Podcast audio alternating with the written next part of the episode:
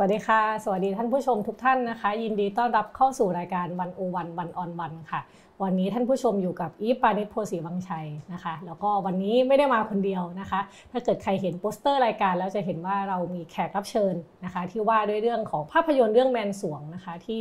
ตอนนี้กำลังเป็นกระแสอย่างมากแล้วก็ ทำให้วงการภาพยนตร์ไทยนี่กลับขึ้นมาคึกคักอีกครั้งนะคะวันนี้เราเราอยู่กับคุณนักรบมูลมานะครัคะผมสวัสดีครับสวัสดีค่ะค่ะ คุณนักรบก็เป็น Creative Art Director ของเรื่องแมนสวงนะครับแล้วก็ถ้าเกิดใครที่พอตามหนังสือตามแวดวงศิลปะอยู่บ้าง ก็จะรู้ว่าคุณนักรบเนี่ยเป็นนักออกแบบปกเป็นศิลปินที่มีเอกลักษณ์เฉพาะเป็นของตัวเองครับนะคะเพิ่งมีนิทรรศการไปด้วยเมื่อเมื่อ ปีที่ผ่านมานะใช่ค่ะครับ ก็จริงๆก็จะมีเป็นอันเอสการเรื่อยๆครับอืมพยายามแบบปีนึงก็อยากทำอะไรหลาย ๆ อย่างเนาะครับค่ะค่ะแล้วก็นอกจากเป็นศิลปินแล้วยังเป็นนักเขียนด้วยอ๋อจริงๆเป็นนักเขียนแบบว่ามือสมัครเล่นอ่าแต่ว่าได้ข่าวว่าหนังสือขายดีมากนะคะโอ้ดีใจแต่ก่อนก่อนจะเข้าเรื่องเรามีหนังสือนะคะ เล่นแร่แปรภาพเนาะประวัติศาสตร์สยามจากเบื้องหลังภาพถ่ายนะคะ อันนี้ถ้าเกิดว่ามีใครเคยเห็น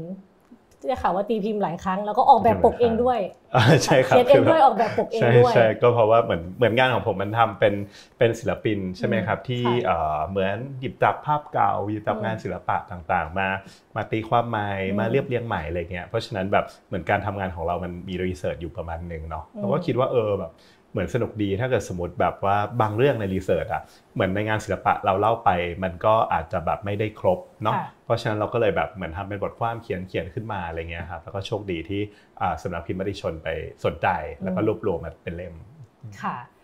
ทีนี้เนี่ยคือที่ผ่านมาเนี่ยมีออกแบบปกมีเขียนหนังสือ แต่ว่างานที่ทำออกแบบงานอาร์ตให้ภาพยนตร์เนี่ยเรื่องแมนสวงนี่เป็นเป็นงานแรกเลยไหมคะเป็นงานแรกเลยครับอืมใช่ครับค่ะ ทีนี้ก็เลยเราก็จะมาคุยกันนี่แหละ ว่าด้วยเรื่องการการออกแบบงานศิลป์ในภาภาพยนตร์เรื่องแมนสวงเนอะแต่ว่าเราจะคุยลึกไปกว่านั้นอีก เพราะว่ามันมีเรื่องประวัติศาสตร์ใช่อยู่ในครับนี้ด้วยนะคะ เริ่มอย่างนี้ก่อนก่อนจะไปเริ่มถึงตรงไหนเลยว่าด้วยชื่อเรื่องก่อนนะคะเรื่องแมนสรวงแมนสรวง คือถ้าเกิดว่าใครเคยอ่านวรรณคดีเนี่ยจริง ๆ แมนสรวงมันเป็นชื่อเมืองอืมในลิลิตพระหลอดอืมอืมอืมอืมอืมแต่ทีเนี้ยแมนสรวงในภาพยนตร์เนี่ย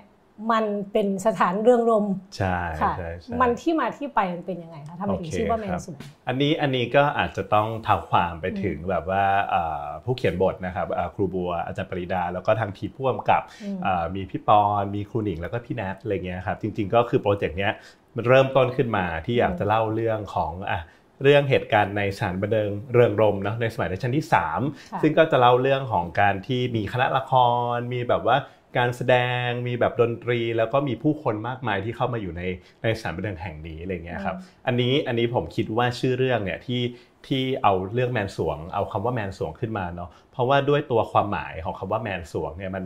มันเรารู้สึกว่ามันเป็นคำที่มันดูโบราณ แต่ว่า เรามองมันด้วยด้วยสายตาของคนปัจจุบัน มันก็ยังเป็นคำที่มันมันน่าสนใจคำว่าแมนเนี่ยมันคืออะไรกันแน่ มันคือแบบว่าความเป็นแบบว่าเฮ้ยแบบแบบฝรั่งที่แมนคือมนุษย์หรือเปล่าแมนสวงคือสวรรค์ของมนุษย์หรือเปล่า แต่ว่าอืมจริงๆแล้วถ้าเกิดสมมติภาษาไทยโบราณเนี่ยคำว่าแมนเนี่ยแปลว่าอ่าเทพยดาทั้งปวงอะไรเงี้ยอ่าสวงก็คือเป็นสวงสวรรค์อะไรเงี้ยใช่ไหมครับอืมผมก็เลยรู้สึกว่าชื่อนี้มัน represent ความเป็น เป็นที่จะบอกถึงดินแดนในจินตนาการ เป็นโลกแห่งแบบว่าอะสวรรค์ โลกแห่งความสุขต่าง ๆ อะไรเงี้ยเนาะอืมซึ่งแน่นอนถ้าเกิดสมมติคนดูหนังแล้ว หรือว่าคนที่ยังไม่ดูหนังก็จะพออนุมานได้ว่าอืมจริงๆแล้วคือสิ่งนี้มันเป็นคำแบบ เหมือนเป็นคำหลอกนิดนึงไม่ได้เป็นคำหลอกหรอกมันเป็นคำที่แบบว่าเอ้ยฉากหน้าอะไรเงี้ยเราอาจจะเห็นแบบว่าสถานบันเทิงโรงโรมหรือว่าที่แสดงมหรสพต่างๆ มันเหมือนเป็นสวรรค์ เป็นแบบที่ที่จะเติมเต็มทุกคนอะไรเงี้ยเป็นที่ที่เปิดรับเป็นที่ที่ทุกคนจะได้ได้เข้ามาที่นี่และใช้ชีวิตอย่างมีความสุข แต่ว่าในหนังเนี่ยมันก็จะซ่อนไปด้วย layer ต่างๆ เยอะแยะมากมาย ซึ่งเราก็พยายาม hint จาก จากโปสเตอร์ตั้งแต่แรกๆว่าเอ้ยอ่ามัมันอาจจะมีอะไรที่มันขัดกันมีปมปริศนาอะไรอยู่เนาะแล้วก็เราก็รู้สึกว่าการยืมเอ่อชื่อเนี้ยมาจากลิลิตพระลอเนี่ยก็เป็นสิ่งที่น่าสนใจ เพราะว่าในสมัยรัชกาลที่3เนี่ยก็เหมือนเรื่องพระลอจริงๆแล้วเป็นเรื่องตำนานปรำปราเนาะเป็นเรื่องค่ะแบบในโฟกลอต่างๆ อาจจะเป็นภูมิภาคแบบเหนือหน่อย แต่ว่าในสมัยรัชกาลที่สามก็มีการแต่งเอ่อเอาเรื่องพระลอตำนานพระลอเนี่ยครับมาแต่งเป็นบทละคร ขึ้นมาอีกครั้งหนึ่ง แล้วก็มีการเล่นละครเรื่องพระลอเนาะก็โดยใช้ชื่อเรื่องว่าพระลอนรลักษณ์เออก็เลยรู้สึกว่าเออมันเป็นการการหยิบยืมสิ่งที่มันอยู่ในโลก วรรณกรรม โลกการแสดงของสมัยนั้นด้วยมา ก็ก็เป็นชื่อที่เราคิดว่ามันมันแมทช์กันมากในการตั้งชื่อสารบันเทิงว่าแมนสวงมันก็อยู่ในอยู่ในอยู่ใน อาจจะอยู่ในแบบว่าบรรยากาศของของความบันเทิงของแบบในพระนครสมัยนั้น คือเป็นการตีความประวัติศาสตร์ใหม่ๆ ตั้งแต่ชื่อเรื่องเลยนะคะคือคือว่ามันมันแปลได้หลายความหมายแล้วก็หยิบจับมาได้จากหลายที่ ทีนี้เมื่อกี้คุณนักลบพูดถึงโปสเตอร์เราก่อนที่เราจะเข้าเรื่องเราก็มาดูใบปิดหนังกันก่อนนะคะว่ามันมีมันมีอะไรซ่อนอยู่บ้างไหมก็ถ้าสำหรับคนที่ยังไม่ได้ดูเนาะก็เห็นโปสเตอร์ก่อนเนี่ยก็เรื่องนี้ภาพยนตร์มันเกี่ยวกับอะไรกันแน่ใช่ไหมคะมันมันมี element หรือว่ามีเบื้องหลังวิธีคิดยังไงบ้างครับผมมันก็มีวิธีการคิดเริ่มต้นเนาะจากการที่เหมือนผมก็คุยกับทีมผู้กำกับอะไรเงี้ยครับว่าเอ้ยเรื่องโปสเตอร์อะไรเงี้ยมันควรจะออกมาเป็นยังไงเนาะแล้วก็พี่ปอนซึ่งเป็นผู้กำกับ แล้วก็เป็นเอ่อ executive producer เนี่ยก็คิดว่าแล้วทุกคนก็ผู้กำกับทุกคนรวมถึงทีมงานทุกคนก็เห็นว่าเฮ้ยมันควรไปทางที่มันอาร์ตหน่อย ทางที่มันแบบอาจจะแบบว่า เหมือนเล่นท่ายากนิดนึงนะไม่ไม่ได้เหมือนแบบโปสเตอร์แบบว่าหนังทั่วไปอะไรเงี้ยครับก็ก็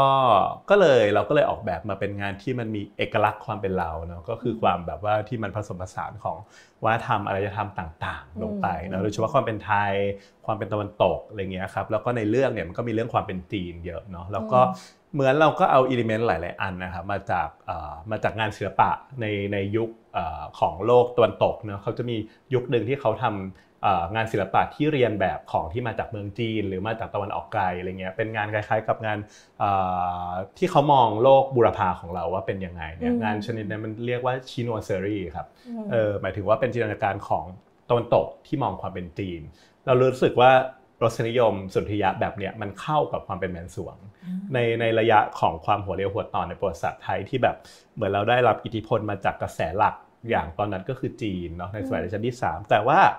ในช่วงรัชกาลที่3เนี่ยมันมีเริ่มการมาของตะวันตกเยอะแยะมากมาย มีทูตจากอเมริกาเข้ามาแล้ว มีทูตจาก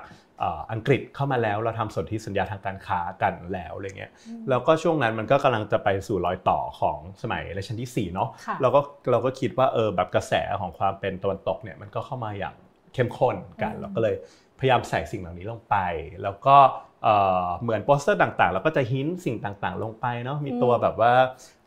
สัญลักษณ์ต่างๆอะไรเงี้ยครับเนาะ อย่าง2อันนี้ก็เป็นโปสเตอร์ที่ที่ไม่เป็นทางการ เป็นโปสเตอร์ที่เหมือนเราปล่อยก่อนที่จะเป็นโปสเตอร์อย่างเป็นทางการครับอันนี้ก็เหมือนเราได้ส่งหนังของเรานะครับไปเปิดตัวที่เทศกาลภาพยนตร์ที่ปักกิ่ง แล้วก็เทศกาลภาพยนตร์ที่เมืองคานส์เราก็เลยพยายามทำโปสเตอร์ที่ที่มันเหมาะกับแต่ละที่อะไรก็เห็นมีว่าวมีนกยูงลำแพนหางใช่ไหมคะใช่ครับใช่ครับใช่ครับ เชิงเทียนพวกนี้นะถูกต้องเชิงเชิงเทียนพวกนี้มันก็ดูเป็นเป็นตะวันตะวันตกนะใช่ถูกต้องครับ ก็จริงๆแล้วคือเราก็เหมือนเหมือนการทำหน้าที่ art director เนี่ยเราก็ทำหน้าที่เหมือน research ด้วยประมาณหนึ่งเพราะเป็นสิ่งที่เราชอบอยู่แล้วเนาะแล้วก็ก่อนที่เราจะเอาอะไรมาตกแต่งอะไรมาใส่เรารู้สึกว่ามันสำคัญจำเป็นมากต้องไปดูว่าว่ามันมีที่มาที่ไปเป็นยังไงเนาะก็จริงๆเราปีของหนังเนี่ยครับก็จะเป็นปีสุดท้ายของรัชกาลที่3เนาะซึ่งก็พอตรงกับคอสอของตะวันตกก็คือ 1851เออเพราะฉะนั้นตอนที่เรารีเสิร์ชเนี่ยเราก็จะดูว่าเอ้ย มันมีอะไรบ้างที่มันเกิดขึ้นกลางศตวรรษอ่าคริสตศตวรรษที่19เออ1850 1851อะไรเงี้ยเออเราก็พยายามไปดูสิ่งต่างๆ แน่นอนในในในไทยยังไม่มีการใช้ไฟฟ้าเออ ไฟฟ้าเข้ามาในสมัยรัชกาลที่ 5 แต่เราก็ไปเปรียบเทียบเทียบเคียงว่าในยุคสมัยนั้นเนี่ยมันเริ่มมีแบบว่าเ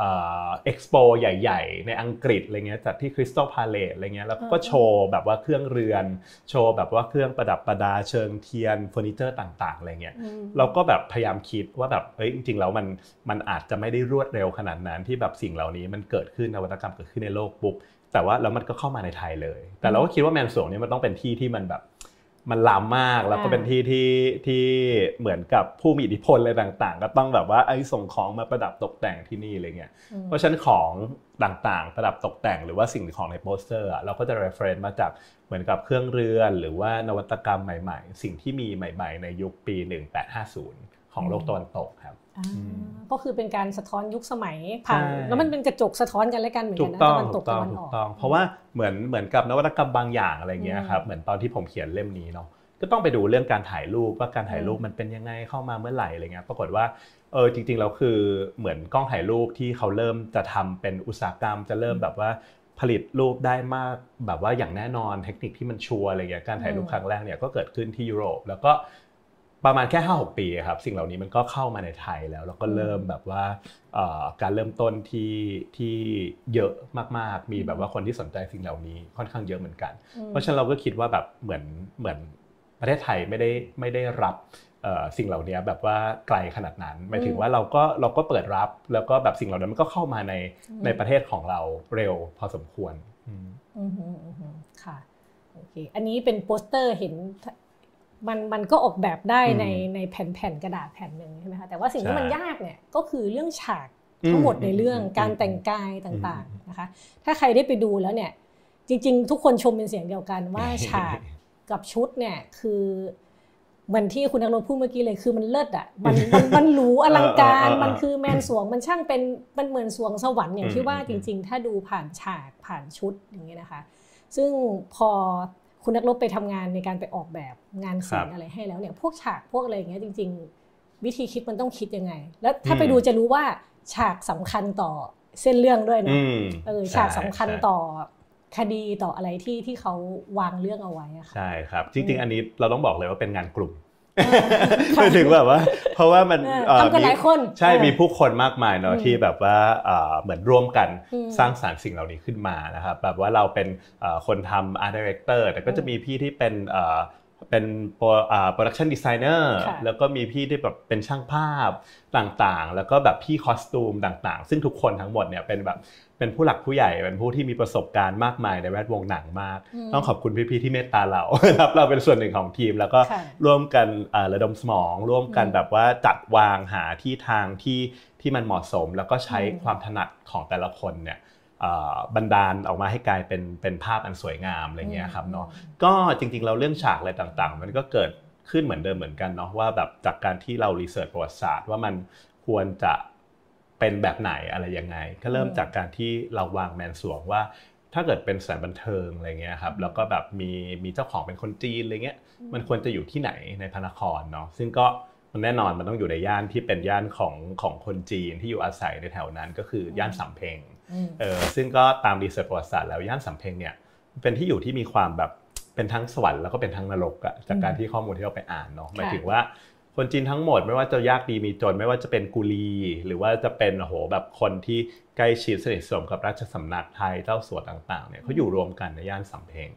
สำเพ็งก็จะมีตอกซอกซอยลึกลับต่างๆอะไรเงี้ยเนาะพวกเราก็จินตนาการว่าสถานที่แมนสวงเนี่ยก็อยู่แบบว่าณจุดจุดหนึ่งที่แบบมันซ่อนเร้นอยู่ในสำเพ็งอะไรแบบนี้ครับแล้วก็ พอเริ่มคิดถึงสำเพ็งเรื่องสถาปัตยกรรมแบบจีนอะไรต่างๆอะไรเงี้ยแล้วก็เราก็พยายามที่จะเปรียบเทียบกับภาพศิลปกรรมหมายถึงที่เทียบกันได้ เพราะว่าจริงๆแล้วคือกล้องถ่ายรูปเนี่ยเข้ามาสมัยรัชกาลที่ 3 ในไทยใช่ไหมครับ แต่ว่าเขาก็จะไปถ่าย portrait ของบุคคล ซึ่งก็ไม่ใช่บุคคลทุกบุคคลด้วยที่จะยอมให้ถ่ายรูปในสมัยนั้นเนาะเขาก็จะมีความเชื่อเรื่องโชคลางต่างๆอะไรเงี้ยครับแล้วก็เหมือนเรารู้สึกว่ารูปในไทยในสมัยนั้นเนี่ยมันอาจจะเริ่มต้นที่เป็นรูปบุคคลซะเยอะ ส่วนรูปที่เป็นบรรยากาศอะไรต่างๆ ในสมัยร.สามเนี่ยมันยังไม่ค่อยมีชัดเจนมากๆเท่าไหร่ เราก็เลยพยายามไปเทียบเคียงกับสมมติไปดูโรงงิ้วโรงอุปรากรของจีน ในยุคเดียวกันที่เริ่มมีฝรั่งต่างๆเนี่ยเข้าไปถ่ายแล้วอะไรเงี้ยครับหรือว่าถึงอยู่จีนแผ่นดินใหญ่เลยใช่เป็นจีนแผ่นดินใหญ่เนาะแล้วก็เปรียบเทียบว่าเฮ้ยถ้าเกิดสมมติเราดูโรงละครในสมัยรัชกาลที่ 3 ไม่ได้ เราลองหาภาพแบบว่า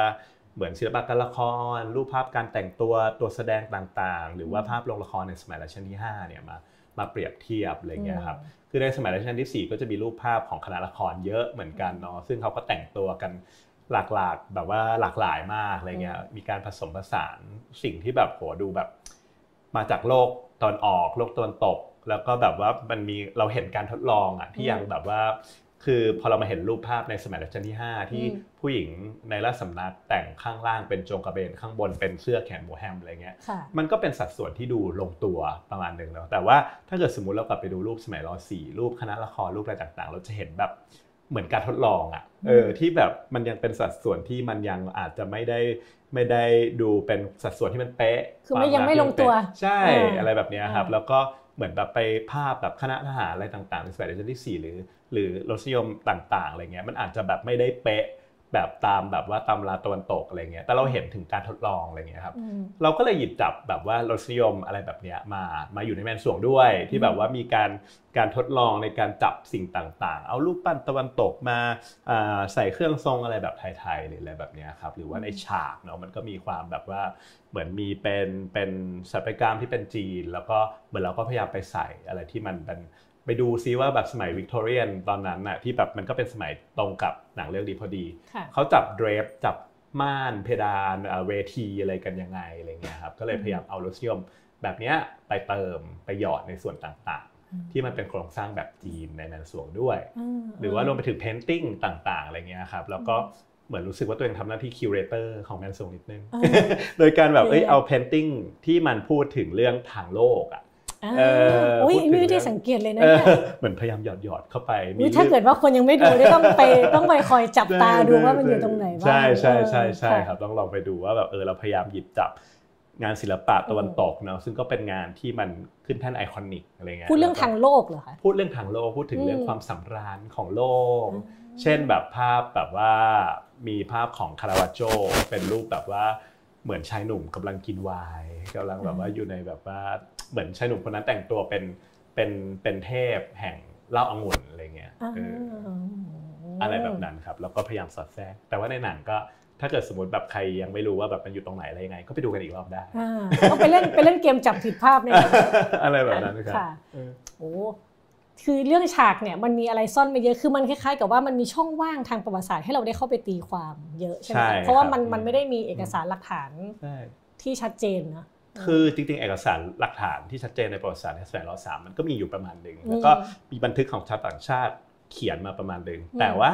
สิ่งเหล่านี้มันถูกบันทึกไว้แค่แบบประวัติศาสตร์กระแสหลักเนาะอ่ฮะหมายถึงเรื่องของชาวบ้านเรื่องของความแบบสถานที่บันเทิงลึกลับอะไรเงี้ยแน่นอนมันไม่มี แต่ว่าอืมเหมือนเหมือนเหมือนเหมือนพี่จีจี้ซึ่งเป็นคนออกแบบเสื้อผ้าเนี่ยเขามีค่ะคอนเซปต์ในการออกแบบเสื้อผ้าว่า สิ่งที่มันเราไม่เห็นน่ะ มันไม่ใช่ที่จะไม่มีนะอืมอะไรเงี้ยมันก็ช่วยเปิดเปิดจินตนาการเราเยอะเหมือนกันอืมในยุคที่แบบ มันยังไม่มีภาพถ่ายให้ให้เทียบเคียงเนาะแล้วก็หลักฐานต่างๆอะไรต่างๆ มันไม่ได้พูดถึงแบบสถานบันเทิงไม่ได้พูดถึงวิถีชีวิตอันเริงรมย์ของชาวบ้านเอาไว้อะไรเงี้ยเพราะฉะนั้นเราก็คิดว่าเออมันมีช่องว่างสำหรับจินตนาการ แต่จินตนาการทั้งหมดทั้งมวลเนี่ยเราก็ยึดโยงแบบอยู่กับความน่าจะเป็นไปได้อืมคือเราไม่ได้แบบ เป็นงานมโนร้อยเปอร์เซ็นต์ขนาดนั้น แต่ว่าเป็นงานที่มันมีแบบการยึดเหนี่ยวจากข้อเท็จจริงทางประวัติศาสตร์เนาะอืมอืมอืมค่ะถ้าเทียบแมนสรวงเป็นในปัจจุบันนี้มันจะเหมือนเป็นบาร์ลับอะไรอย่างนี้ไหมคะหรือว่าเป็น clubhouse ของชนชั้นสูงอย่างนี้ไหมอาจจะเป็นแบบนั้นนะครับอ่าอาจจะเป็น exclusive club เข้าไปอ่าห้ามถ่ายรูปนะอ่าอะไรอย่างเงี้ยเออเออต้องวางต้องปิดเครื่องด้วยไหมหเออรือว่าเออมีการเออส่งข่าวถ่ายรูปที่ไม่เหมาะสมออกไปใช่อะไรอย่างจรินี้งใช่ไหมครับคะเพราะว่าก็อย่างที่เห็นในหนังเนอะมันก็ไม่ได้เกิดขึ้นแค่เรื่องความบันเทิงอย่างเดียว มันเกิดดีลลับต่างๆกัน อะไรแบบนั้นค่ะ เมื่อกี้พูดเรื่องชุดขึ้นมาถามต่อเลยเรื่องชุด คือชุดมันจะค่อนไปทางจีนๆนะ อันนี้พูดแบบอีฟก็ไม่ได้มีความรู้เรื่องการแต่งกายมากแต่ว่า ถ้าดูด้วยตาเนี่ยไม่ว่าจะเป็นคนไทยหรือคนจีน ถ้าเป็นชนชั้นสูงเนี่ยจะแต่งตัวดูจีนๆนิดนึงขนาดคุณนางไทยยังดูจีนมันมันมีลักษณะ พิเศษอะไรตอนนั้นทำไมมันถึงอืมยังดูเป็นจีนอืมเราคิดว่าเราคิดว่าในในสมัยรัชกาลที่สามนะครับอย่างที่เรารู้กันตามประวัติศาสตร์กระแสหลักเนอะว่าว่า movement อันเป็นหลัก movement ของหลวงเนี่ยก็คือความเป็นจีนเอออมเหมือนรัชกาลที่สามท่านก็โปรดศิลปกรรมแบบจีนหมายถึงว่าถ้าเกิดสมมุติเราไปดู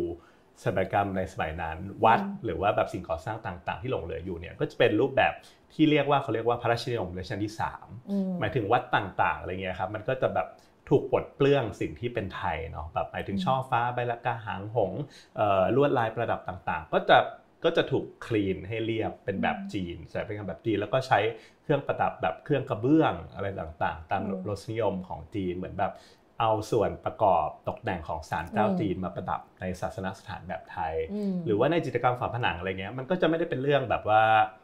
มันก็อาจจะมีเรื่องเรื่องที่เป็นเป็นขนบเดิมเป็นชาดกอยู่บ้างเนาะแต่ว่ามันก็จะมีรูปแบบแบบ เหมือนเครื่องบูชาแบบจีนนู่นนี่นั่นเราก็เลยคิดว่าในสมัยนั้นเนี่ยสิ่งเนี้ยมันก็อาจจะเป็นของที่ที่ถ้าเกิดสมมติเปรียบเทียบในสมัยรัชกาลที่สี่รัชกาลที่ห้าเนี่ยอืมมันก็คือของจากฝรั่งเนาะหมายถึงว่าของที่แสดงความความความเจริญ ความอ่าหายาก ความแพงอะไรเงี้ยอืมอืมผู้ครอบครองก็จะเป็นแบบคนที่ที่มีฐานะ และอีกอย่างหนึ่งการแบบปราวารณาความจีนลงไปในตัวเองเนี่ยก็อาจจะทำให้เป็นที่โปรดปรานของกษัตริย์ อะไรแบบนั้นครับจริงๆแล้วเสื้อผ้าของแมนสวงโดยเฉพาะในชุดของขุนนางอะไรเงี้ยครับเราก็เอาเอาเอาตามธรรมเนียมที่มีในรูปแบบไทยที่แบบว่าอาจจะเป็นชุดขุนนาง แต่ว่าชุดขุนนางในสมัยนั้น มันก็จะมีความแบบคอเสื้อบางอย่างที่จะเป็นคอจีนอะไรแบบนั้นเนาะมันจะมีเสื้อคอจีนแล้วก็เหมือนก็มีเสื้อคลุมแบบว่าที่เรียกว่าชุดคลุยเสื้อคลุยอะไรเงี้ยครับซึ่งก็เหมือนกับเราก็พยายามเอาผ้า ทางทีมคอสตูมเขาพยายามเอาผ้าที่แบบเหมือนเป็นผ้ามีความตะวันตก ผ้าที่มีความแขก ผ้าที่มีความจีนอะไรเงี้ยมามาทำเป็นชุดครุยมาทำเป็นผ้านุ่งต่างๆอะไรแบบเนี้ยเนาะเออซึ่งเอาจริงมันแบบว่าถ้าเกิดสมมติไปเปรียบเทียบแบบในประวัติศาสตร์เนี่ยมันก็มันก็มีความมันก็มีความแบบเพิ่ม layer เข้าไปนิดนึงเพราะว่าในสมัยรัชกาลที่3เนี่ยมันก็มีบันทึกไว้ว่าเวลาเข้าเฝ้า รัชกาลที่ 3 หรือว่าเข้าเฝ้าแบบว่าเข้าวังเนี่ยคือขุนนางทุกคนจะต้องไม่ใส่เสื้อ เป็นเรื่องเออซึ่งอาจจะเป็นธรรมเนียม แล้วก็อาจจะเป็นเรื่อง security อะไรแบบนั้น จะได้ไม่ต้องซ่อนอาวุธไว้ใช่ใช่ใช่แต่เราก็ตีความว่าแมนสรวงนี่มันเป็นที่อีกแบบหนึ่งเออหมายถึงว่าทุกคนแบบสามารถประโคมความเป็นตัวเองใส่เข้าไปได้ มันไม่มีโปรโตคอลใดๆอะไรเงี้ยเพราะฉะนั้นทุกคนก็จับมาเลย ค่ะค่ะ นอกจากนี้มีพวกแบบมีตัวอับเฉา มีอะไรพวกนี้นะเกิดอิเลเมนต์แบบจีน ใช่ครับ มันก็เป็นที่มาที่ไปนี่แหละจากศิลปกรรมในในยุคนั้นอะไรเงี้ยครับ วัดสมัยรัชกาลที่สามซึ่งเป็นอินสปิเรชันอะไรต่างๆ ให้เราแบบวัดราชโอรสอะไรต่างๆอะไรเงี้ยครับคนจีนคืออย่างอย่างตัวละครหลักที่เป็นนักแสดงนำในเรื่องนะก็คือไมค์กับอบ อาโปอาโปขออภัยนะคะไมไมกับอาโปเนี่ยจริงๆเขาก็ได้รับความนิยมมากนะฝั่งจีนก็นิยมใช่ใช่ไหมคะทีนี้พอริ่งเรื่องมันเป็นเรื่องที่มีความเป็นจีนที่อยู่ในไทยด้วยอะไรเงี้ยไม่รู้ว่าแฟนคลับชาวจีนเขาจะมีกระแสยังไงในในในหนังที่เป็นมุมมองของคนจีนแผ่นดินใหญ่ที่อบมายกอพยพอยู่ที่ไทย จากที่เราทราบเขาชอบทุกคนเขาชอบกันเนาะที่แบบว่ามีการถ่ายทอดเรื่องราวของความเป็นเป็นบริบทไทยเนาะแต่ก็มีส่วน ผสมของผู้คนนานาชาติ หลากหลายชาติเล่าถึงเรื่องเรื่องจีนเรื่องอะไรต่างๆเนาะซึ่งก็เหมือนกับเหมือนกับที่มาที่ไปเนี่ยก็ก็เป็นยุคในสมัยนั้นเนาะแล้วก็แบบบางเรื่องก็เป็นสิ่งที่เราเพิ่งรู้เหมือนกันในการที่เราทำทำ production นี้อะไรเงี้ยอย่างเรื่องสมาคมจีนตั้วเหี่ยอะไรแบบเนี้ยเราก็จะไม่คุ้นเท่าไหร่เหมือนแบบเหมือนเราก็ไปสนใจประวัติศาสตร์สมัยเราสี่เราห้าซึ่งก็มีปฏิสัมพันธ์กับตะวันตก แต่ว่าเอ้ยเรื่องนี้เริ่มต้นมาจากแบบจีนตัวเหี่ยแล้วก็แบบคืออะไร เราก็ไปเปิดเหมือนกับพงศาวดารในสมัยรัชกาลที่สามคือมันเกิดเหตุการณ์นี้หลายครั้งมากๆหรือแบบว่าเหมือนจริง ๆ แล้วชาวจีนอาจจะไม่ได้แบบว่า เอ้ยก่อตัวเป็นกบฏอะไรเลยด้วยซ้ำแต่ด้วยความเขาเรียกว่าอะไรด้วยความที่ความที่รัฐนะเนาะแบบเพ่งเลงหรือว่าแบบอะไรต่างๆ มันมีความแบบเหมือนมันเป็นเป็นอะไรที่เป็นเป็นเป็นพาราดอกกันนิดหนึ่งหมายถึงว่าแบบเหมือนเหมือนทางทางของหลวงเราก็นิยม ความเป็นจีน แต่ว่าในอีกทางหนึ่งเราก็ไปเพ่งเล็งว่าเอ้ยสิ่งเหล่านี้จะจะทำให้เกิดความวุ่นวายในเชิงการปกครองหรือเปล่าอะไรแบบเนี้ยมันก็ย้อนแย้งกันเหมือนกันนะคะ ใช่ใช่ใช่แล้วเรารู้สึกว่ามันมันเป็นประเด็นที่ ที่หมายถึงว่าปัจจุบันนี้เนาะมันก็ก็น่าสนใจอยู่เหมือนกันเนาะแบบว่าเออในการในการในการมองแบบว่าผู้คน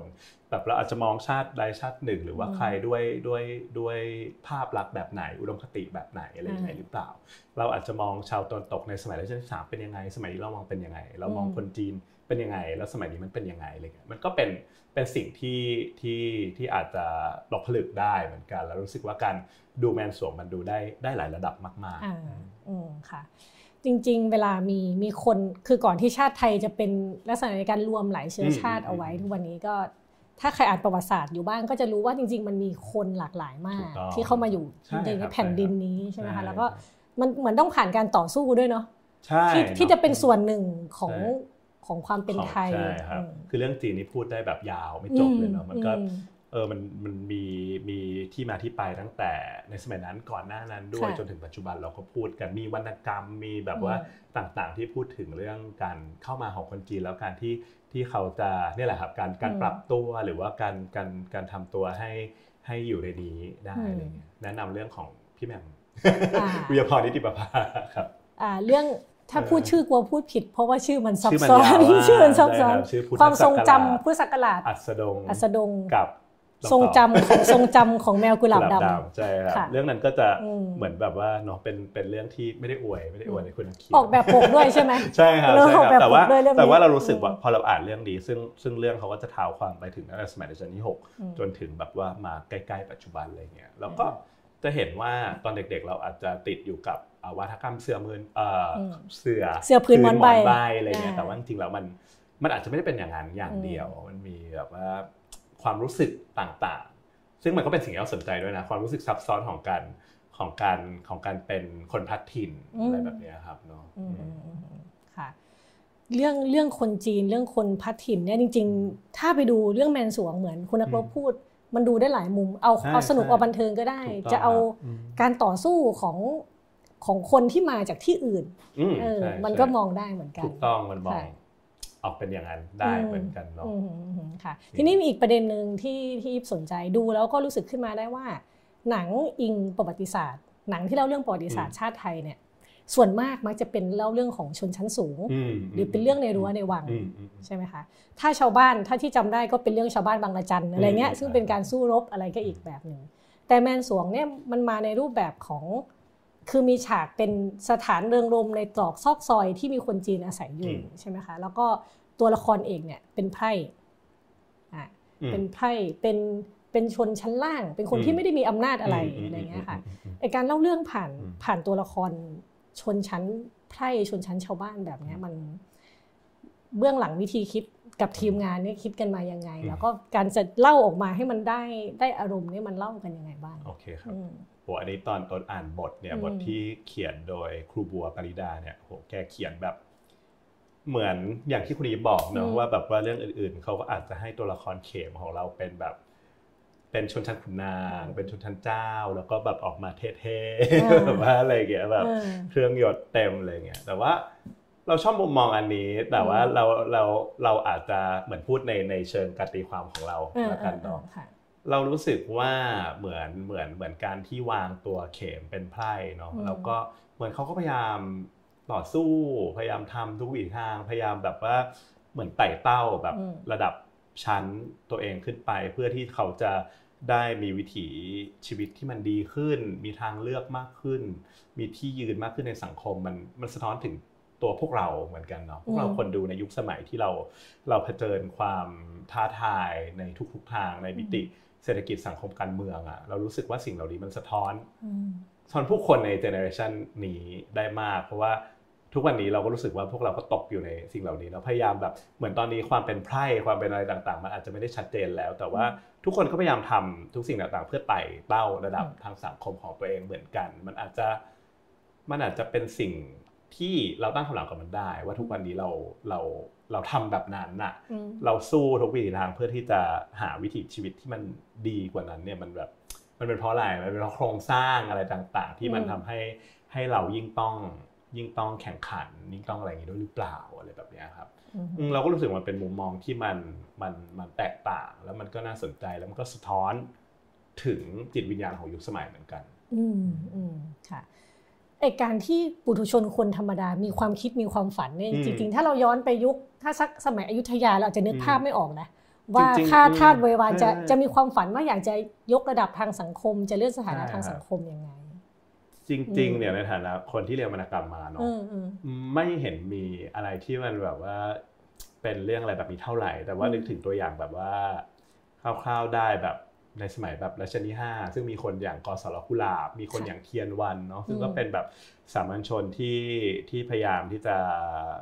ทำเรื่องความรู้แบบเพื่อเผยแพร่ความรู้ อยากให้อยากให้เพื่อนมนุษย์แบบว่ามีความรู้เพื่อที่จะ เพื่อที่จะก้าวข้าก้าวข้ามจากความเป็นเป็นไพร่ก้าวข้ามจากความเป็นแบบว่าคนที่ไม่สามารถพึ่งพาตัวเองได้อะไรเงี้ยแต่ว่าถ้าเกิดสมมติพูดถึงเรื่องก่อนหน้านี้เนี่ยมันก็มันก็น้อยมากเลยที่ที่ที่ที่ไพร่หรือว่าหรือว่าชนชั้นไพร่หรือว่าชนชั้นที่ต่ำกว่าอะไรเงี้ยจะจะจะมีปากมีเสียง มีเรื่องราวที่ถูกบันทึกอยู่ในประวัติศาสตร์ที่ถูกพูดถึงที่พูดกล่าวที่ถูกกล่าวถึงในทางที่ ที่เป็นปากคำจากเขาเองเลยเงี้ยเนาะมันอาจจะด้วยหลาย ๆ อย่างเหมือนแบบการศึกษาการอ่านออกเขียนได้มันก็ถูกผูกโยงอยู่กับชนชั้นอะไรเงี้ยเนาะแบบไพร่อะไรต่างๆ ก็อาจจะไม่ได้มีปากไม่มีเสียงอะไรต่างๆ แต่ตัวละครอย่างเขมเขาเป็นเขาเขาเป็นไพร่ที่สำหรับเราการตีการตีความของเราเนาะเขาเป็นไพร่ที่ทะเยอทะยานเขาอยากเป็นนายนายรำซึ่งแบบว่าการรำหรือการอะไรต่างๆเนี่ยสำหรับเราเราก็รู้สึกว่าในสมัยรัชกาลที่หนึ่งรัชกาลที่สองหรืออยุธยาเนี่ยมัน มันผูกโยงไว้กับอะไรที่เป็นชนชั้นของแบบว่าชนชั้นนำของสยามมากๆ แต่พอมาถึงรัชกาลที่3เนาะมันก็มีการที่รัชกาลที่3บอกว่าให้ยกเลิกละครหลวง หมายถึงว่าหมายถึงว่าเหมือนสมัยก่อนมันก็จะมีธรรมเนียมว่าว่าเรื่องละครเรื่องโขนอะไรเงี้ยเป็นเขาเรียกว่าเป็นราชาราชูปโภคของกษัตริย์ที่แบบว่าเป็นเครื่องแสดงเกียรติยศต่างๆ แต่พอมาสมัยรัชกาลที่ 3รสยมท่านนั้นบอกว่า เหมือนละครหลวงเลิกเถอะเหมือนท่านก็ไปนิยมไปทำอย่างอื่นมากกว่า ไปสร้างวัดไปไปค้าขายไปอะไรต่างๆ มากกว่า เพราะฉะนั้นมันก็เป็นช่องว่างในประวัติศาสตร์ที่เหมือนผู้คนขุนนางหรืออะไรต่างๆเนี่ยก็ก็สามารถมีละครเป็นของตัวเองได้อะไรเงี้ยเราก็รู้สึกว่ามันเป็นจุดนี้ที่ทำให้เขมแบบว่าเหมือนกับมันก็เป็นมันก็เป็นมันก็เป็นเป็นโอกาสของเขมเหมือนกันที่จะที่จะไต่เต้าอะไรเงี้ยในทางนี้เราเห็นว่าเออแบบเหมือนมัน ก็เป็นตัวละครที่ที่มีความมีความทะเยอทะยานมีความเป็นเป็นตัวละครที่ซับซ้อนมากเนาะเพราะว่าแบบเหมือนเหมือนเขาเป็นตัวละครที่ค่อนข้างจะจะจะเหมือนเรียนรู้กับชีวิต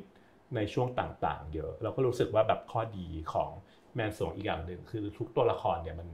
มีแบ็กกราวน์แน่นมีคอน FLICT แน่นมากๆ แล้วก็จากการที่เราได้ทำงานกับเหล่าผู้กำกับ แล้วก็คนเขียนบทครูบัวเนี่ยก็เหมือน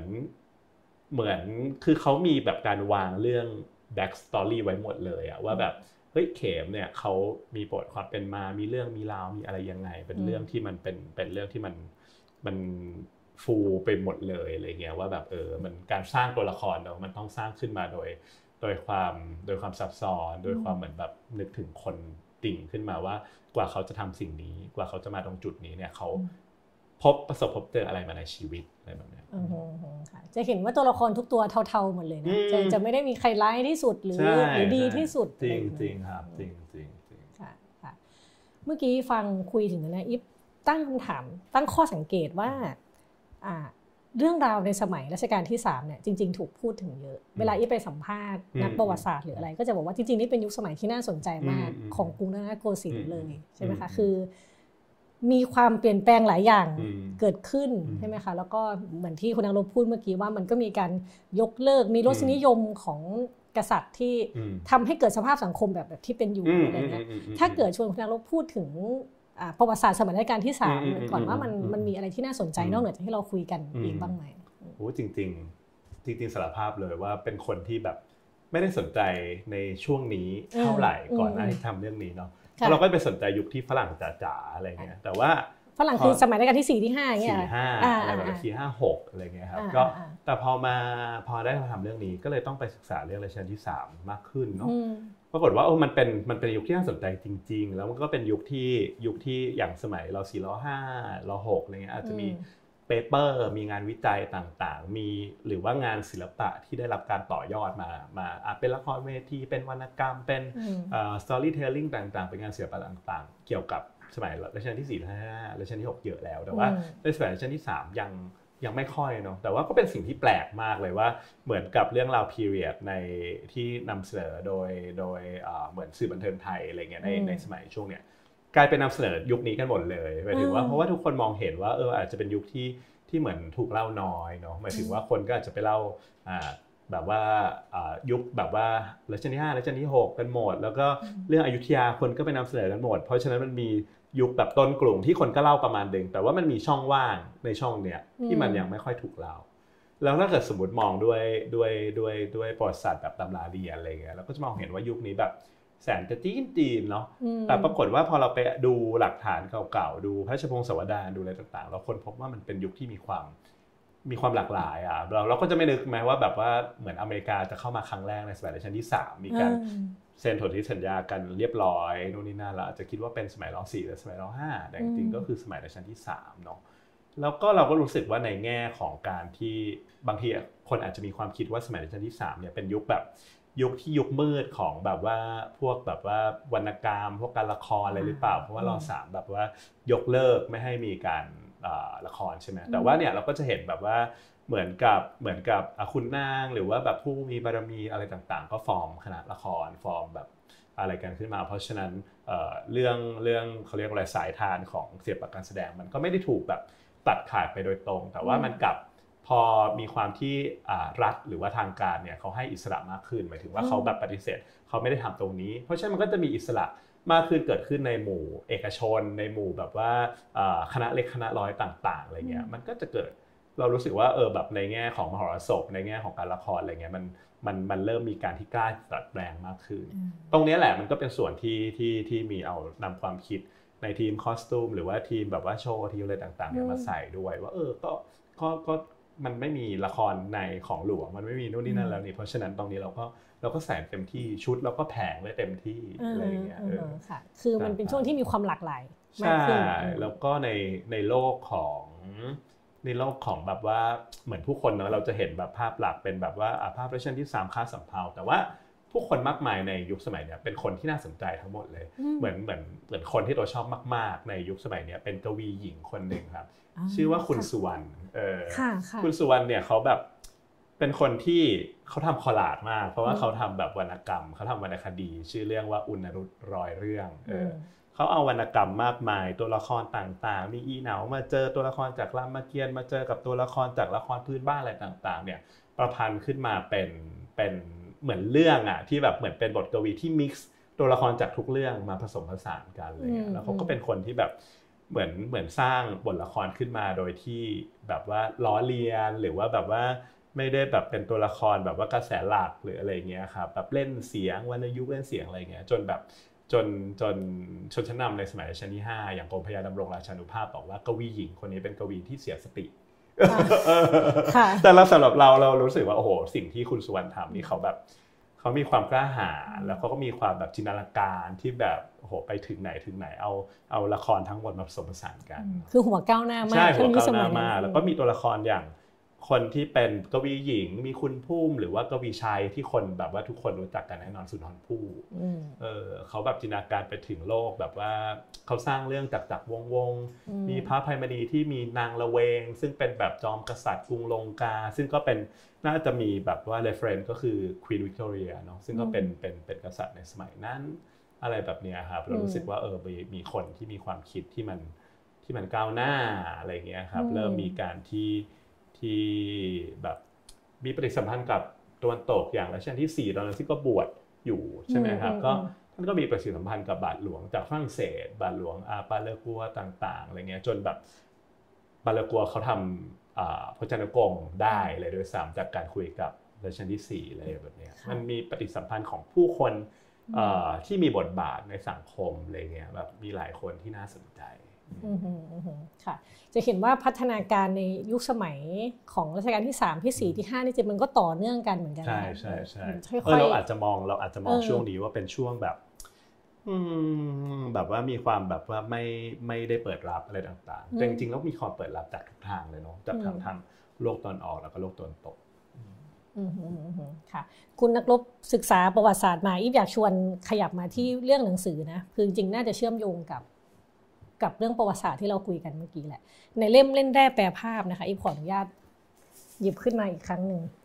จริงๆอ่านแล้วชอบมาก เพราะว่าจริง ๆ มันเป็นการไปดูประวัติศาสตร์สยามผ่านเรื่องภาพถ่าย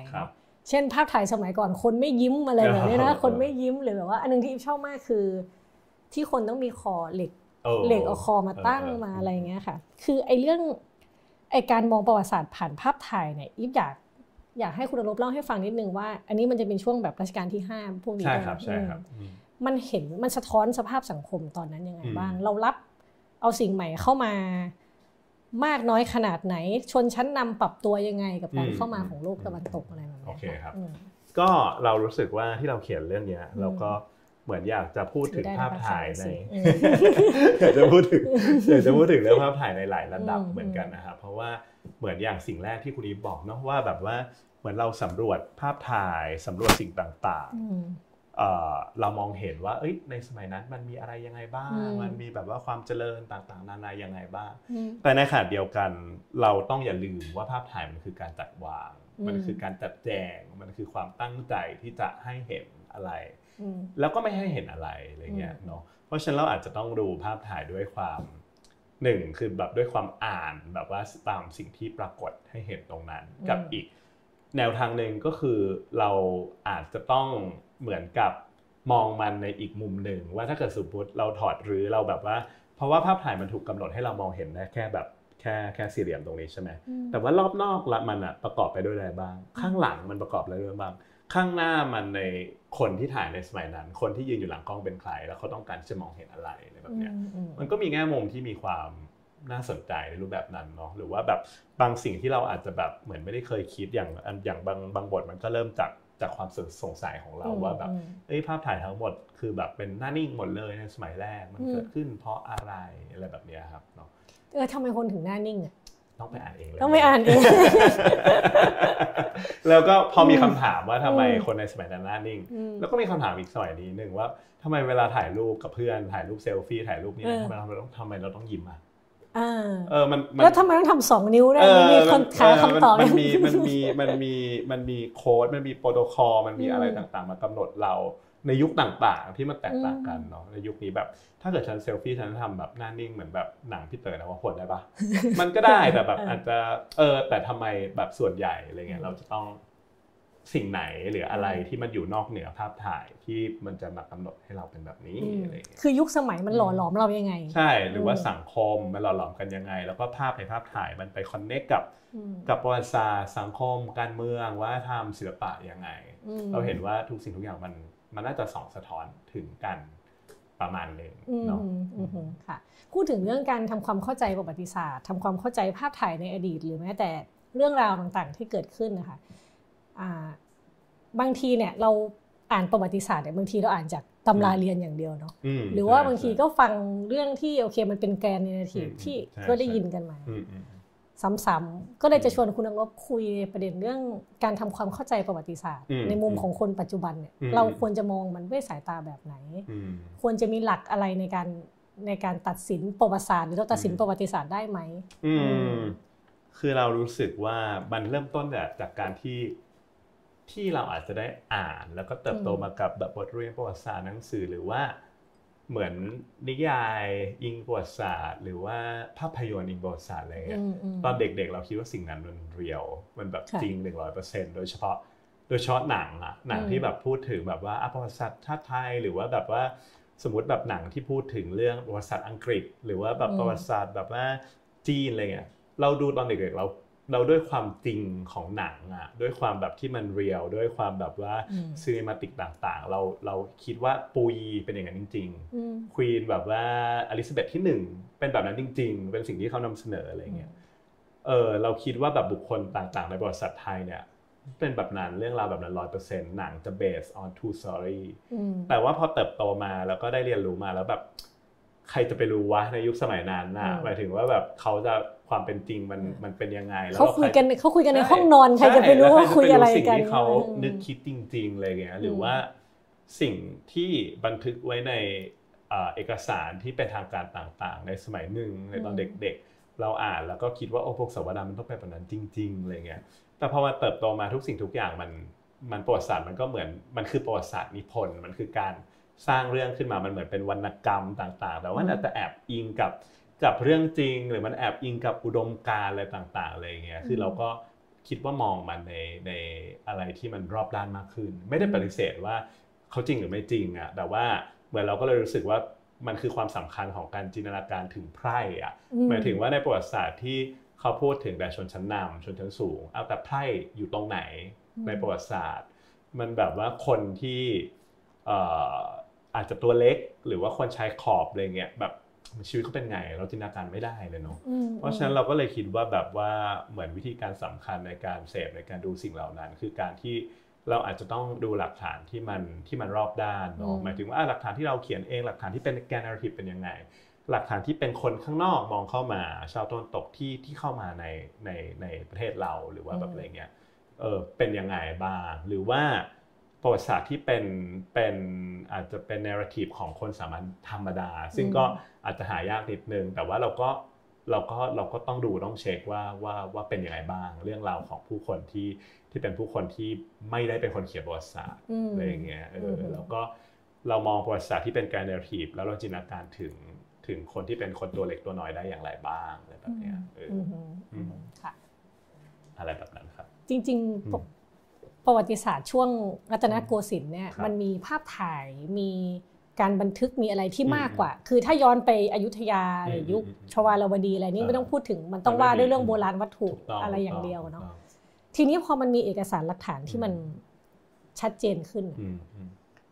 มันจะทำให้การตีความประวัติศาสตร์มันแคบลงด้วยไหมคะ เพราะว่ามันก็เห็นเห็นกันอยู่ว่าเป็นแบบนี้หรือว่าคนที่บันทึกเขาก็บันทึกไว้อย่างเงี้ยมันมันมันจำกัดกรอบเราไหมเป็นคำถามนักประวัติศาสตร์นะของเราเป็นนักประวัติศาสตร์มโนเป็นนักประวัติศาสตร์ถ้าในฐานะคนที่เนี่ยทนที่ศึกษาประวัติศาสตร์แล้วก็เรื่องรัตนโกสินทร์ที่ว่าคุณนรกก็คงคงดูประมาณนึงเหมือนกัน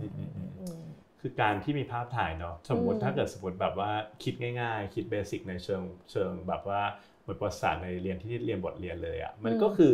มันเป็นหลักฐานที่มันเป็นหลักฐานที่มันดีเหมือนกันเนาะในการที่ทำให้เราเห็นภาพอะไรต่างๆ ชัดมากขึ้น แล้วก็เปรียบเทียบแบบเหมือนอดีตกับปัจจุบันอะไรต่างๆ ได้ชัดเจนมากขึ้น แต่ก็อย่างที่บอกเนาะแบบว่าอย่างที่เมื่อกี้คุยกับคุณอีฟว่าจริงๆแล้วคือ มันคือการตัดแดงประมาณหนึ่งแล้วว่าแบบเป็นภาพลักษณ์ที่ที่อยากให้คนอื่นเห็นเราเป็นแบบไหนอะไรเงี้ยเนาะหมายถึงว่า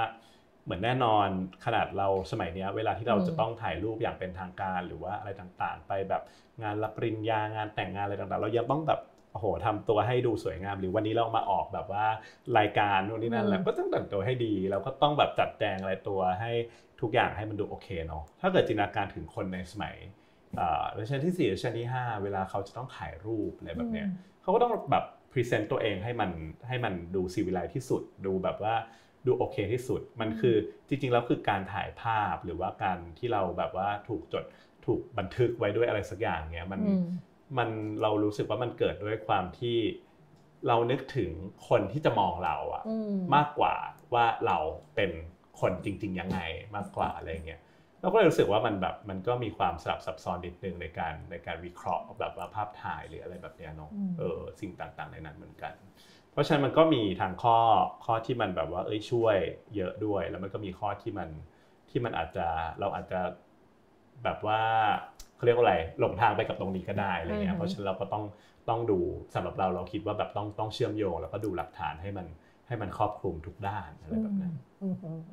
ค่ะโดยส่วนตัวคุณนักลบเนี่ยเริ่มสนใจประวัติศาสตร์ตั้งแต่เมื่อไหร่อะคะอืมจริงๆเราคิดว่าสำหรับเรามันเริ่มต้นจาก จากตอนอาจจะตอนตอนไหนวะยากจังอาจจะประถมมัธยมอะไรเงี้ยก็ชอบนะหมายถึงว่าแบบเหมือนไม่รู้อาจจะตอนเรียนเราอาจจะรู้สึกว่าแบบเหมือนวิชาที่เราเรียนได้ชอบเรียนคือแบบเหมือนเรียนเรียนสมัยก่อนเป็นสปชอ่าอ่าใช่ใช่ใช่สร้างเสริมประสบการณ์ชีวิตใช่แล้วก็จะเป็น part แบบ part ประวัติศาสตร์ประวัติศาสตร์ไทยประวัติศาสตร์คือเริ่มต้นจากประวัติศาสตร์ท้องถิ่นก่อนประวัติศาสตร์ไทยท้องถิ่นป่าวะประวัติศาสตร์ไทยประวัติศาสตร์ local อะไรเงี้ยแล้วก็พอ ต่อไปก็เริ่มสนใจแบบเอ้ยสนใจประวัติศาสตร์ศิลปะ สนใจประวัติศาสตร์แบบตะวันตกอะไรแบบนี้ครับแล้วก็แล้วเราก็งานของเราแล้วก็สิ่งที่เราสนใจมันคือการคอนเนคกันหาจุดว่าแบบเฮ้ยแบบเหมือนตรงนี้มีอะไรบ้าง แล้วก็ฝั่งนู้นมีอะไรบ้างแล้วมันเชื่อมโยงคอนเนคกันได้ยังไงบ้างอะไรแบบนี้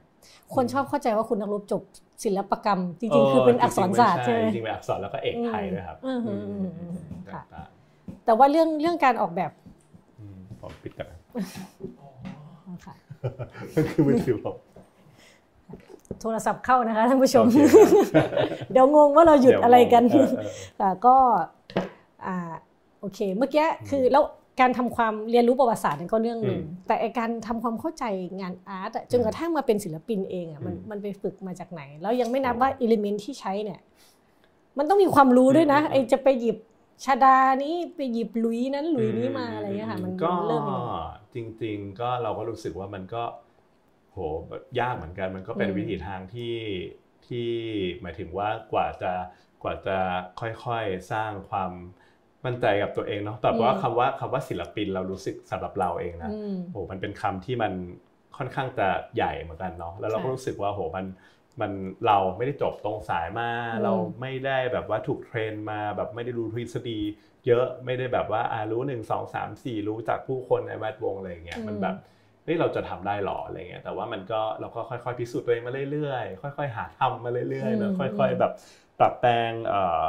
material อะไรต่างๆ ที่เราสะสมมาเงี้ยจาก จากอะไรที่มันเป็นวรรณกรรม อะไรที่มันเป็นประวัติศาสตร์เงี้ยมามาเทินมันพยายามมานำเสนอมันออกมาเป็นเป็นเป็นงานที่เราคิดว่าเป็นงานศิลปะ เป็นงานสร้างสรรค์อะไรแบบเนี้ยมันก็ค่อยๆมีสเต็ปของมันเรื่อยมาเนาะก็ก็ทุกวันนี้เราอาจจะรู้สึกว่าเออแบบเหมือนเหมือนทำได้ในระดับหนึ่งอะไรเงี้ยครับแบบหยิบจับแล้วก็มันก็มีความเรารู้สึกว่ามันเป็นโลกโลกสมัยใหม่อะโลกในโลกร่วมสมัยที่ที่เหมือนเปิดโอกาสให้กับ กับอะไรต่างๆ มากมายว่าแบบเออคุณไม่จำเป็นต้องต้องจบตรงสายแต่คุณก็สามารถหยิบจับศิลปะมาได้ แล้วก็ศิลปะมันไม่ได้มีกรอบ แล้วก็เหมือนเรื่องประวัติศาสตร์เรื่องอะไรแบบนี้มันมันมันเป็นสิ่งที่มันยึดโยงกับกับสังคมกับวัฒนธรรมกับการเมืองการแสดงออกทางศิลปะอะไรต่างๆ ค่อนข้างเยอะอะไรเงี้ยเนาะอืมเราก็รู้สึกว่าเออมันก็มันก็เหมือนเราก็หาที่หยัดยืนของเราในใน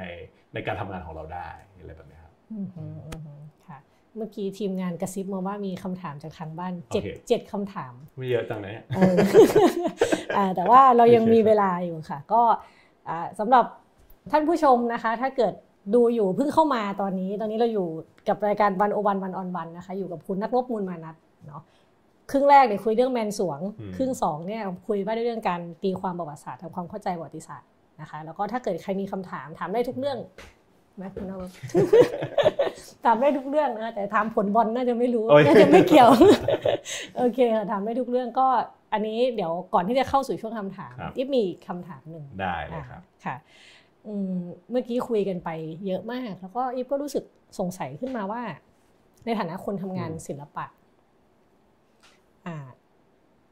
ใช้ศิลปะในการทำความเข้าใจประวัติศาสตร์ยังไงบ้าง ในในส่วนตัวเลยนะ อืมเป็นคำถามที่ดีมากเลย ใช้ศิลปะในการเข้าใจประวัติศาสตร์อย่างไรบ้าง โอเค หมายถึงว่าเราอย่างเล่มนี้เหมือนกันเนาะของเราแล้วก็เหมือนกับเราพยายามไปดูเหมือนกับการแสดงออกทางศิลปะ เออไม่ใช่ไม่ใช่แค่เพนติ้งอย่างเดียวเนาะแต่เป็นแบบว่าหมายถึงการแต่งกาย เออหมายถึงว่ารูปแบบสถาปัตยกรรม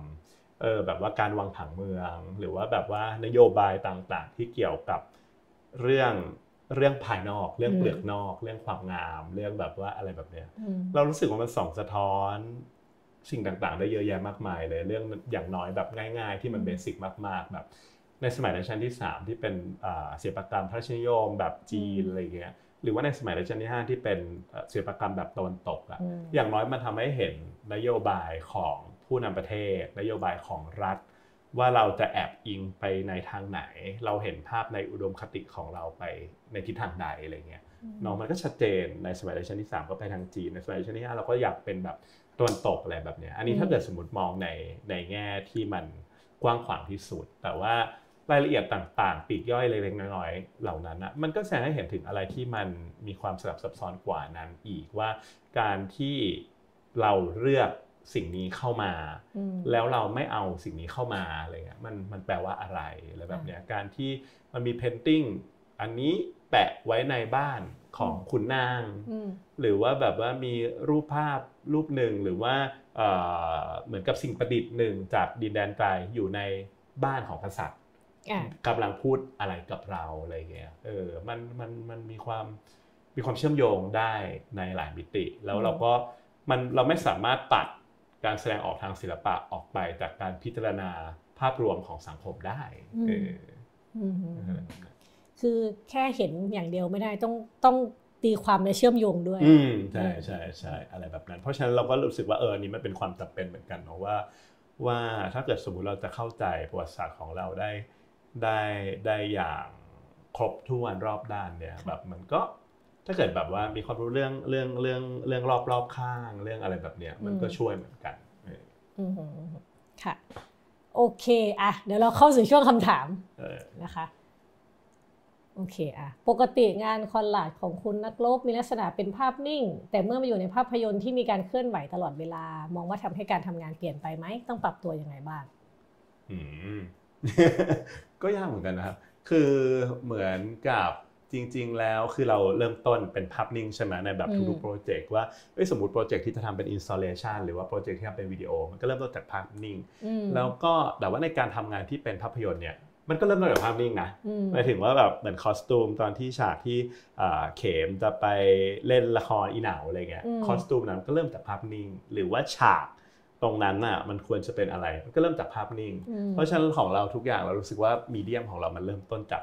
เป็เป็นภาพที่มันเป็นภาพนิ่งเนาะแล้วเราก็ไปสานต่อออกมาเป็นอะไรได้หลาย ๆ อย่างเหมือนกัน อย่างในที่นี้คือแบบว่าเหมือนเราก็มีความประทับใจอย่างหนึ่งในการที่มันเริ่มต้นจากการเป็นภาพนิ่งเนาะแต่ว่าด้วยความแบบร่วมมือของทุกๆฝ่ายจากฝ่ายคอสตูมจากฝ่ายแบบกำกับอะไรต่างๆ มันทำให้ชุดเหล่านั้นถูกไปสวมในตัวละคร แล้วก็ด้วยตัวนักแสดงเองก็ทำให้สิ่งเหล่านี้มันกลายเป็นเป็นภาพเคลื่อนไหวเป็นสิ่งที่มีชีวิตอะไรแบบนี้เนาะสำหรับเราเราก็รู้สึกว่ามัน มันก็เป็นการทำงานที่เปลี่ยนไปเหมือนกันเนาะแต่ว่าของเรามันก็เริ่มต้นจากจากจากภาพสเก็ตภาพนิ่งอะไรต่างๆ อยู่ดีอืม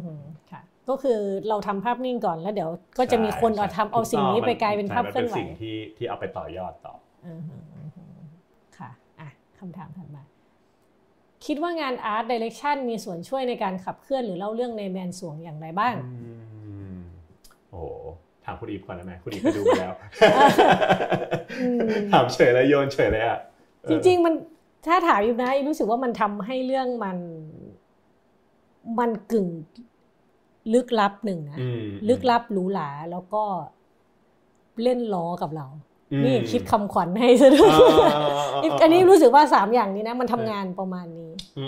จริงจริงจริงสำหรับตัวตัวคิดว่าเหมือนตอนแรกเลยที่เราคุยกันเนาะว่าเราอยากจะได้ภาพที่มันแตกต่างจากหนังพีเรียดที่เราคุ้นเคย แล้วก็โทนอะไรต่างๆ การแสดงออกทางสีอะไรแบบนี้แล้วก็แบบว่าการเนรมิตออกมาเป็นเฟรมอะไรเนี้ยต่างๆ เราอาจจะเห็นสีที่มันแบบว่าเหมือนสด อยู่เหมือนกันเนาะแบบตัดกับแบบองค์ประกอบต่าง ๆ ที่มันค่อนข้างจะมีสีสัน เราก็คิดว่ามันมันในส่วนนี้มันช่วยเล่าเรื่องของการเป็นแบบดินแดนในจินตนาการ ดินแดนความลึกลับ แล้วก็ คือในเรื่องนี้มันมีความเป็นละครอยู่เยอะเหมือนกันนะความแมนสวงมันเป็นฉากละครฉากหนึ่งอะไรเงี้ย เออซึ่งสำหรับเราเราดูเรื่องนี้แล้วเราก็รู้สึกว่าเออมันมันมันมันเป็นละครสะท้อนละครอะไรต่างๆ แต่มันก็เหมือนเป็นมิเรอร์อะไรต่างๆ ที่มันสะท้อนถึงสิ่งที่มันอาจจะเกิดขึ้นในยุคสมัยนั้นได้หมายถึงเราจะแยกชีวิตของเราจากการแสดงจากแบบว่ามหรสพจากแบบว่านาฏกรรมอะไรยังไงอะไรเงี้ยค่ะ จริงๆ เรื่องคำว่าละครเนี่ยมันก็มีหลายคนนะก็ก็จะมองว่าดูแล้วรู้สึกเหมือนดูละครเวที อาจจะด้วย เซตติ้งหรือว่าด้วยตัวและด้วยตัวนักแสดงของเราซึ่งเราอาจจะคุ้นเคยมาจากมาจากละครเวที เราว่าถ้าเกิดสมมติในจุดนี้มันก็ส่องสะท้อนแก่นของเรื่องประมาณหนึ่งเหมือนกันเออเพราะว่าเหมือนในสิ่งนี้ในในในในเรื่องแมนสวงเราก็คิดว่ามันเป็นเวทสิ่งที่มันเกิดขึ้นบนเวทีเกิดขึ้นของตัวละครแบบนายรำอย่างเขมอย่างอะไรเงี้ยมันก็ มันก็แสดงถึงการดิ้นรนของคนอย่างเราเราทุกวันเราว่าแบบเออแบบมันก็มีมีส่วนในการที่เราจะจะอยากจะอยากจะเลื่อนชนชั้น อยากจะมีชีวิตที่ดีขึ้น บางทีเราก็เราก็อาจจะหลงอยู่บนแบบว่าฉากละครหรือว่าแบบว่าเวทีอะไรอย่างนี้หรือเปล่าอะไรเงี้ย แล้วตัวละครตอนอยู่บนเวทีกับตอนอยู่หลังเวทีก็อาจจะไม่เหมือนกันอีกอะไรแบบนั้นอะไรแบบนั้น มันเลยเป็นแบบมิติที่มันสะท้อนกันหลายๆอย่างนี่ตามการตีความของเราเนาะค่ะ อันนี้ถามต่อเนื่องอ๋อค่ะ เดี๋ยวเดี๋ยวขอถามต่อเนื่องก่อนต่อเนื่องก่อนได้อ่าอาร์ตเดเรคชั่นจากที่คิดไว้ในหัวพอมันปรากฏเป็นภาพยนตร์แล้วเนี่ย ตอนดูเรารู้สึกไงคะ ตอนได้เป็นนั่งดูทั้งหมดที่เรา คิดแล้วก็ช่วยกันคิดกับทีมด้วยนะก็รู้สึกว่าภาพที่เราจินตนาการเอาไว้ แล้วก็เหมือนสิ่งที่คิดเอาไว้กับทีมเนี่ยมันพอมันปรากฏมาเป็นฉากที่มันอยู่ในในภาพยนตร์จอเต็มๆแบบแสงสีเสียงเต็ม แล้วเรารู้สึกแบบดีใจอะหมายถึงว่าแบบเหมือนเราแบบเติบโตมากับประกับการดูเรื่องพีเรียดพีเรียดเหมือนกันเนาะเราว่าอย่างน้อยที่สุดอะมัน เรื่องนี้มันมันนำเสนอความพิเรียดในรูปแบบที่ไม่เคยมีใครทำแบบนี้เอออะไรแบบนั้นอย่างที่สองก็คือว่าที่พอเห็นพอเห็นส่วนประกอบต่างๆ ที่เราพยายามสอดแทรกไป สิ่งนี้มันมาจากรีเสิร์ชตรงนี้ สิ่งนี้มันมาจากการที่เราเอาแบบอย่างของความเป็นจีนในยุคนั้น แบบแบบของของความเป็นแขกความเป็นฝรั่งในยุคนั้นมา มาจากรีเสิร์ชที่มันเป็นตัวหนังสืออะแบบพอมันเดนามิดออกมาเป็นเป็นเป็นสิ่งที่มันเห็นจริงได้ เราก็รู้สึกแบบ รู้สึกว่า เออแบบเหมือนเหมือนที่เราจบวรรณกรรม จบนู่นนี่นั่นมาพอมันเป็นมันเป็นสิ่งที่มันอยู่ต่อหน้าเรา มันเคลื่อนไหวได้ มันถูกใช้ถูกแบบว่าไปตกแต่งอยู่บนนักแสดง หรือว่ามันมีลีลา มีการเคลื่อนไหวอะไรเงี้ย เราก็รู้สึกว่าเออมันมันมันมันเป็นความรู้สึกที่ดีนะเอออะไรต่างๆ แล้วก็ แล้วทีมงานเราทำงานกันหนักมาก ในการที่แบบเออจะเห็นภาพร่วมกันจะแบบว่ามันมันแม่นสวงเรามันควรจะเป็นทิศทางไหนอะไรยังไงอะไรเงี้ยพอมันออกมาเป็นฉากเออพอออกมาเป็นเป็นการแสดงอะไรเงี้ยเราก็ก็หายเหนื่อยอืมค่ะอะคำถามถัดมาช่วงเวลาที่ปรากฏในหนังเป็นช่วงที่การเมืองสยามค่อนข้างเข้มข้นเนาะในฐานะผู้กำกับศิลป์เนี่ยคุณนังรบมีส่วน มีส่วนช่วยขับเน้นประเด็นนี้ผ่านงานศิลปะในหนังอย่างไร อืม เป็นคำถามเป็นเป็นคำถามเชิงเข้มข้น ว่าวันโอวันได้คำถามที่ดีมากมากมากครับ แล้วก็เหมือนเราก็พยายามสอดแทรกสิ่งเหล่านี้ลงไปเหมือนกันเนาะหมายถึงว่าในเรื่องของการที่ เราก็พยายามที่จะทำอย่างชุดละครเนาะหมายถึงว่าแน่นอนมันมันมันอย่างชุดละครรำละครในอย่างที่บอกว่าจริงๆแล้ว คือมันก็มี tradition มีรูปแบบของมันอยู่เหมือนกันว่าว่าชุดละครที่ถูกต้องตามแบบหลวงในสมัยก่อนหน้ารัชกาลที่3มันมีรูปแบบแบบไหนบ้างอะไรยังไงบ้าง การที่เราไปไป modify มันเล็กน้อย ใส่ความเป็นตะวันตก ใส่ความเป็นอะไรต่างๆ ที่อาจจะไม่คุ้นเคยเล็กน้อยอะไรเงี้ยมันก็อาจจะทำให้เหมือนกับเหมือนรูปแบบอะไรต่างๆ มันออกไปไปไม่เหมือนเดิม แต่ว่า ความคิดเบื้องหลังของเรากับทีมคอสตูมอะเราก็รู้สึกว่าอยากจะอยากจะคีปแบบว่าลักษณะเด่นๆ สัดส่วนอะไรเงี้ยให้มันยังมีความมีความแบบว่านำเสนอความเป็นไทยในแบบนั้นออกมาอีกทีหนึ่งจริงๆเลยเงี้ยเนาะเหมือนเราก็พยายามที่จะจินตนาการถึงคนดูในสมัยนั้นเหมือนกัน ว่าแบบเอ้ยถ้าเกิดคนดูในสมัยนั้น ชุดละครหลวงแบบเฮ้ยมันถูกดัดแปลงไปไม่เหมือนเดิมอย่างที่แม่ครูพิกุลบอกว่า อันนั้นแบบว่าเอ้ย แบบเขมไปแสดงนอกบทอะไรไม่ได้ แต่เราจินตนาการถึงคนในแมนสรวงว่าเขาเขาจะยอมรับสิ่งเหล่านี้หรือเปล่า คือจะ en joy ไหมกับการเล่นนอกบทนี้ใช่ในใช่ในการแต่งตัวแผลงนอกบทหรืออะไรเงี้ยในชุดละครต่างๆในขณะเดียวกันอีกมิติหนึ่งคนดูที่ที่อยู่ในโรงภาพยนตร์หรืออะไรต่างๆอะไรเงี้ยแบบเออแบบเหมือนเหมือนมันไม่ได้เป็นสิ่งที่ที่เขาอาจจะเคยเห็นนะอะไรเงี้ยแบบว่าเอ้ยความสวยงามนี้มัน มันคือความสวยงามเออที่อยากเราอยากให้ทุกคนเห็นเห็นสิ่งเหล่านี้ว่าการ modify เล็กๆ น้อยๆ ของ tradition ของสิ่งที่เรามีอยู่แล้วเนี่ยมันอาจจะเป็นสิ่งที่จำเป็นเหมือนกันเนาะในการที่มันทำให้ให้สิ่งเหล่านี้ดำรงอยู่ได้เนาะแล้วก็ในส่วนของ art direction อื่นๆ แล้วก็พยายามที่จะแบบเหมือนเหมือนสำหรับเราก็พยายามคิดเหมือนกันว่าจริงๆเราคือ เราอาจจะดูในเลนของคนปัจจุบัน ซึ่งทุกสิ่งทุกอย่างมันวัฒนธรรมต่างๆ มันมันได้รับ มาหรือว่าแบบว่าหยิบจับมาได้อย่างหลากหลาย แล้วตอนในสมัยรัชกาลที่3มาในในยุคที่ฝรั่งเข้ามาเอากล้องถ่ายรูปมาเราไม่ยอมให้คนเขาถ่าย เพราะเรารู้สึกแบบเราไม่เข้าใจว่าสิ่งอะไรเนาะหรือว่าแบบเหมือนเหมือนการเข้ามาของตอนตกบางอย่าง คนไทยก็รู้สึกแบบเหมือนแบบยังงงๆอยู่เหมือนกันเราก็พยายามหยิบจับสิ่งนี้เหมือนพื้นที่แมนสวงมันเป็นพื้นที่ที่ที่สำหรับ คนล้ำๆอะแต่ว่าถ้าเกิดสำหรับแบบคนทั่วไปแบบว่าเฮ้ยเห็นสิ่งเหล่านี้เข้ามาข้างในเห็นคนที่แบบว่าหมายถึงว่าการที่มาแมนสวงแบบทุกคนแต่งตัวเต็มที่ ทุกคนปลดปล่อยตัวเองเต็มที่ ทุกคนโชว์ความแบบชายขอบ ทุกคนโชว์ความแบบว่าหลากหลายของตัวเองเต็มที่เนี่ยในในถ้าเกิดเราจินตนาการถึงถึงถึงสังคมภายนอกเนี่ยมันมันเป็นรูปแบบยังไงอะไรแบบนั้นเราก็พยายามที่จะแบบสอดแทรกอย่างนั้นหรือว่าแบบ การแต่งกายของตัวละครต่างๆ ที่มันแบบว่ามีความตะวันตกเกินเบอร์ มีความแบบว่านู่นนี่นั่นอะไรเงี้ยเหมือนใน layer หนึ่งเราก็คิดเหมือนกันว่า เออมันมันมันแสดงให้เห็นถึงถึงอะไรยังไงบ้าง การยอมรับหรือการไม่ยอมรับอะไรต่างๆอะไรเงี้ยพอฟังนี้นึกถึงว่าจริงๆ แม่ครูพิกุลนี่ถ้าเทียบในถือเป็นคน conservative ในหนังไหมคะ ถ้าดูการแต่งตัวนะ จริง ๆ ก็สำหรับเรามองนะครับว่าก็เป็นคน conservative ที่สุด ในแมนสรวงแต่ว่าถ้าเกิดเขา conservative ขนาดนั้นเนี่ยเขาจะยอมมาอยู่ในแมนสรวงได้ยังไงอะไรแบบนั้นเนาะเราก็พยายามที่จะที่จะที่จะแบบว่ามีตัวละครแบบนี้แล้วก็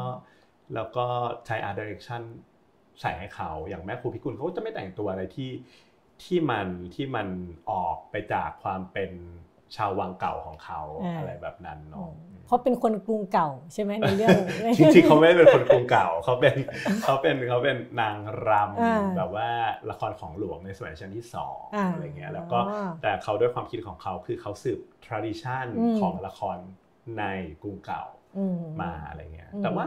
เอาจริงถ้าเกิดสมมติต้นมองแบบตัวละครแม่คุณพิกุลเนาะคือเขาก็เขาก็มีความเขาเขามีความ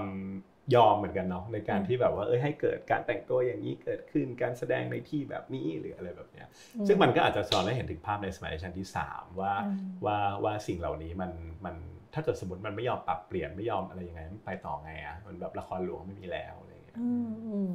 จริง ๆ มีอะไรซ่อนอยู่เยอะมากเออแล้วก็มีการแบบต่อรอง ถ้าเกิดสมมติเราจะคิดแบบในเชิงการเมืองนิดนึงก็มีการต่อรองแบบ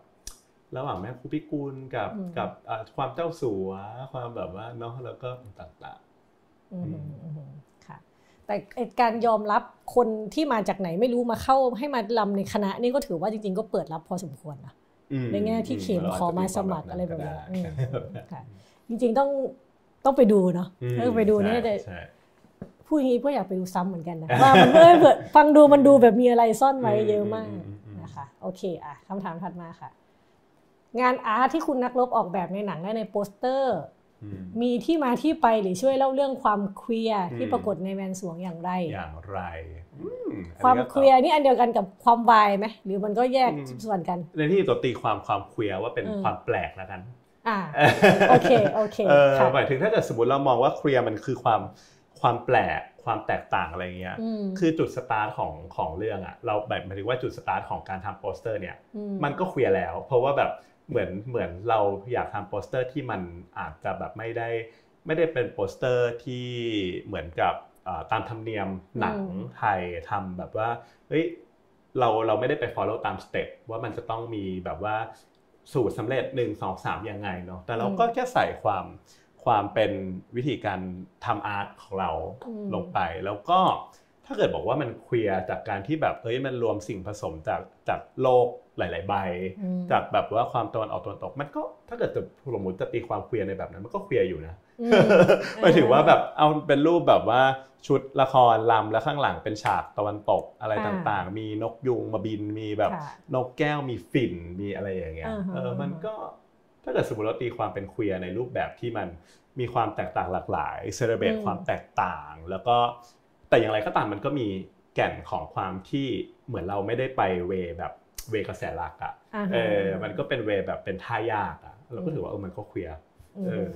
ในเชิงก็คือพยายามเล่าถึงความแตกต่างหลากหลายนะคีย์เวิร์ดก็คือตรงนี้นะใช่ใช่ใช่ใช่อาจจะไม่ได้เป็นอะไรที่เราคุ้นชิน ไม่ได้เป็นอะไรที่เราเห็นกันบ่อยๆ ใช่ใช่ใช่อะไรแบบนั้นอะไรแบบนั้น เป็นท่ายาก เป็นท่าแปลกดีกว่าท่าแปลกค่ะค่ะอะคำถามถัดไปค่ะ ความท้าทายที่สุดของการมากำกับองค์ประกอบประกอบศิลป์ในภาพยนตร์เรื่องแมนสรวงคืออะไรคะความท้าทายของเราเนี่ยบอกบอกได้เลยว่า จริง ๆ เราคือการที่สิ่งนี้จะสำเร็จไม่ได้ด้วยตัวเราคนเดียว เหมือนมันต้องอาศัยทีมเวิร์กที่ที่แข็งแกร่งมากๆเนาะหมายถึงว่าการกำกับศิลป์ในภาพยนตร์มันก็คือทำ ทุกอย่างออกมาให้มันสวยงามเนาะเพราะฉะนั้นเราก็ต้องมีพี่ production designer เนาะพี่โก้ช่วย มีทีมพี่จิจี้สมาร์ทที่ทำแบบว่า costume เนาะมีพี่แบงค์ตากล้อง แล้วก็พลังมากมายจากแบบว่าทีมแบบว่าพ่วงกับที่ช่วยกันมาเหมือนระดมแบบว่าความคิดมีครูบัวที่แบบว่าเขียนบทอะไรเงี้ยบทมัน craft มาดีอยู่แล้ว เรื่องราวมันน่าสนใจอยู่แล้ว direction มันมันไปทางเดียวกันอยู่แล้วอะไรเงี้ยมันเรารู้สึกว่าความ ความยากของมันคือการทำงานกลุ่ม การที่เรากำหนดเป้าหมายให้เห็นชัดเจนร่วมกันว่าเฮ้ยเรากำลังสร้างอะไรอยู่ แล้วแมนสวงของเรารูปแบบแบบไหน สีของแมนสวงเป็นยังไง เข็มเขาจะแต่งตัวยังไง ฉับจะชอบทำอะไร แต่งตัวแบบไหนแมวในเรื่องมันต้องเป็นแมวยังไงอะไรเงี้ยคือการที่แบบว่าแน่นอนแบบเหมือนเหมือนแต่ละคนมีสัพพะความคิดออกมารวมกันอยู่แล้ว แต่ว่าการที่ที่เราจะเลือกถ่ายทอดว่าเออสุดท้ายแล้วมันออกมาเป็นยังไง แล้วก็ เหมือนทุกสิ่งทุกอย่างมันสรุปรวมด้วยด้วยตัวโปสเตอร์ หรือว่าด้วยด้วยสตอรี่เทลลิ่งด้วยด้วยเชิงภาพในเชิงวิชวลเงี้ยแบบว่าที่มันออกมามันมันสิ่งไหนมันจะสรุปรวมทุกอย่างความเป็นแมนสออกมาได้อะไรเงี้ยก็เป็นเป็นความยากเหมือนกันมันไม่เหมือนแบบออกแบบปกทำคนเดียวจบคนเดียวใช่ไหมส่งไฟล์ไปอะไรเงี้ยอันนี้มันกว่ากว่าจะออกมาเป็นภาพจริงๆเนี่ยมัน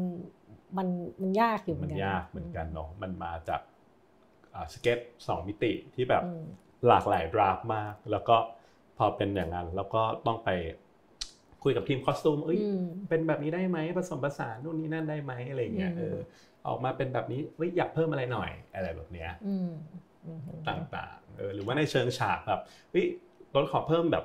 สิ่งประดับตรงนี้ได้ไหม อันนี้วันนี้ควรจะจัดดอกไม้แบบไหน แล้วฉากอันเนี้ยฉากข้างหลังมันควรจะเป็นอะไรอะไรแบบเนี้ยเออก็มันเป็นงานกลุ่มเออเออ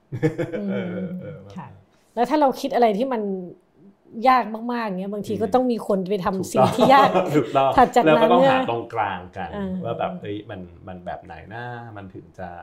จะจะไหวอะไรเงี้ยอืมเออเหมือนแบบว่าชุดละครต่างๆอะไรเงี้ยเราก็แบบเต็มแม็กซ์เหมือนกันตอนแรกแบบใส่ใส่ใส่ไปแล้วก็ค่อยๆมาดูว่า เอ้ยมันไปได้ถึงไหนอะไรแบบเนี้ยหมายถึงว่า สัดส่วนหรือว่ารูปแบบตรงไหนที่กำลังดีที่ไม่ไม่ไม่เยอะไป ไม่น้อยไป แต่อย่างไรก็ตามมันมันนำเสนอภาพที่มันแปลกใหม่อืมอืมอืมอืมอืมค่ะ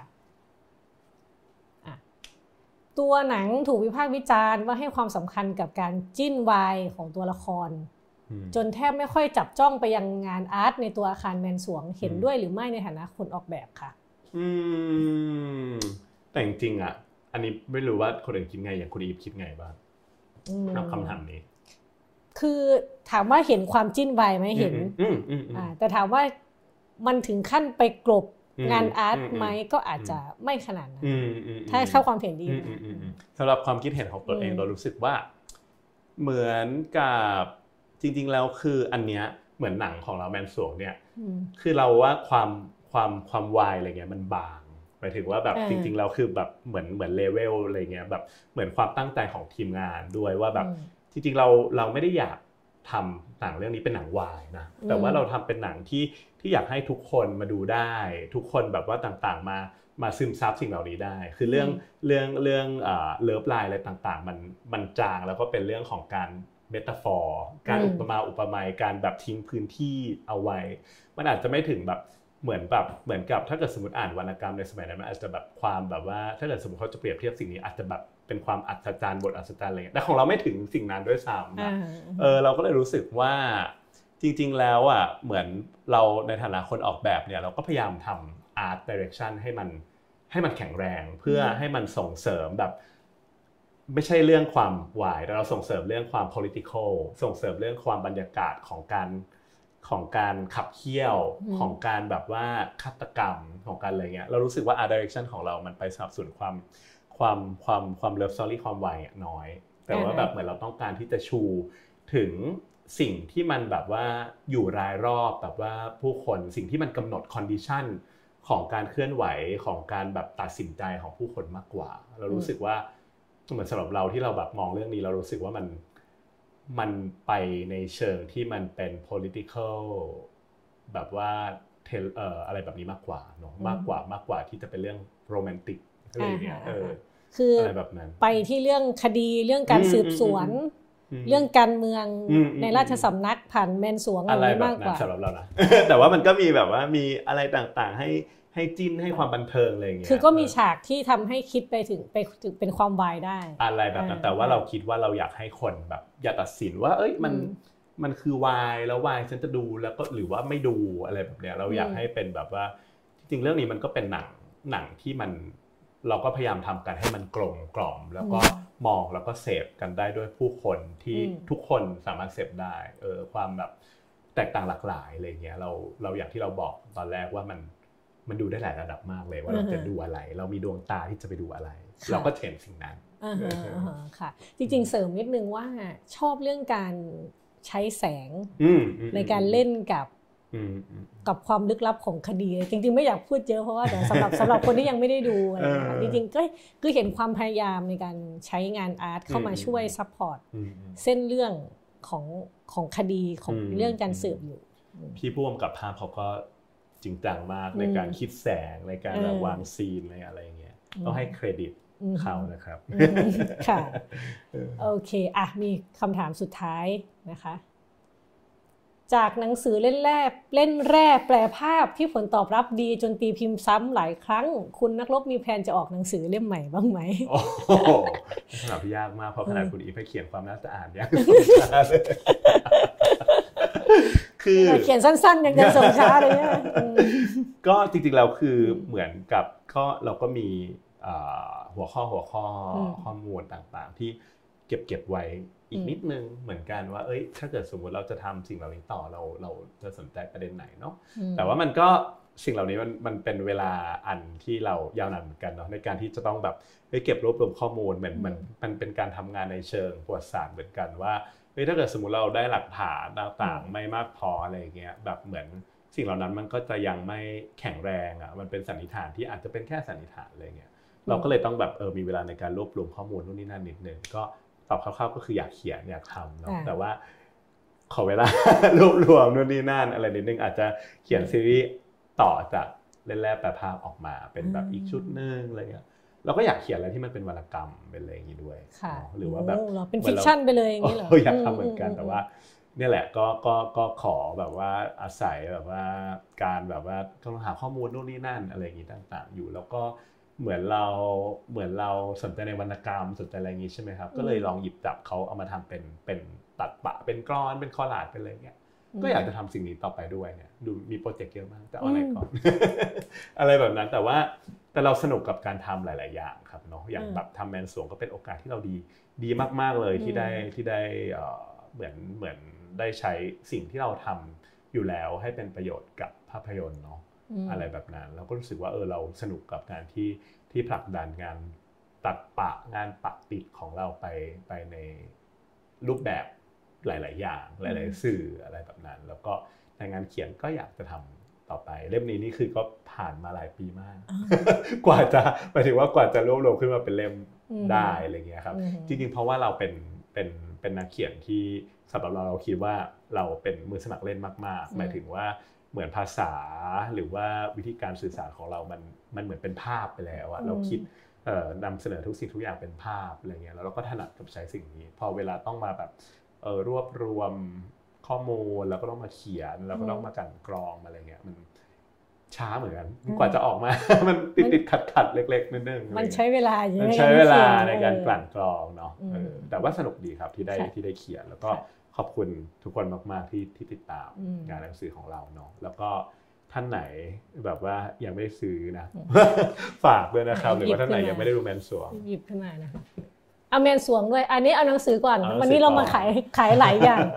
เล่นแร่แปลภาพนะคะ ประวัติศาสตร์สยามจากเบื้องหลังภาพถ่ายนะคะ โดยสำนักพิมพ์มติชนสำนักพิมพ์มติชนจริงๆตีพิมพ์ตั้งแต่ปีที่แล้วใช่อยากตีพิมพ์ครั้งใหม่แล้วเอาว่าแค่เปิดเปิดมาหน้าแรกอะพิมพ์ซ้ำทุกเดือนอะแต่แต่ว่าไม่ได้พิมพ์ซ้ำมาหลายเดือนแล้วครับ เท่านี้ก็คือแล้วก็เป็นภาพภาพเขาเรียกภาพสีสีภาพสีสีนะคะบทนี้ทีมงานบอกสลับกล้อง มีภาพสีสีนะคะมันจะให้เราเห็นเลยว่า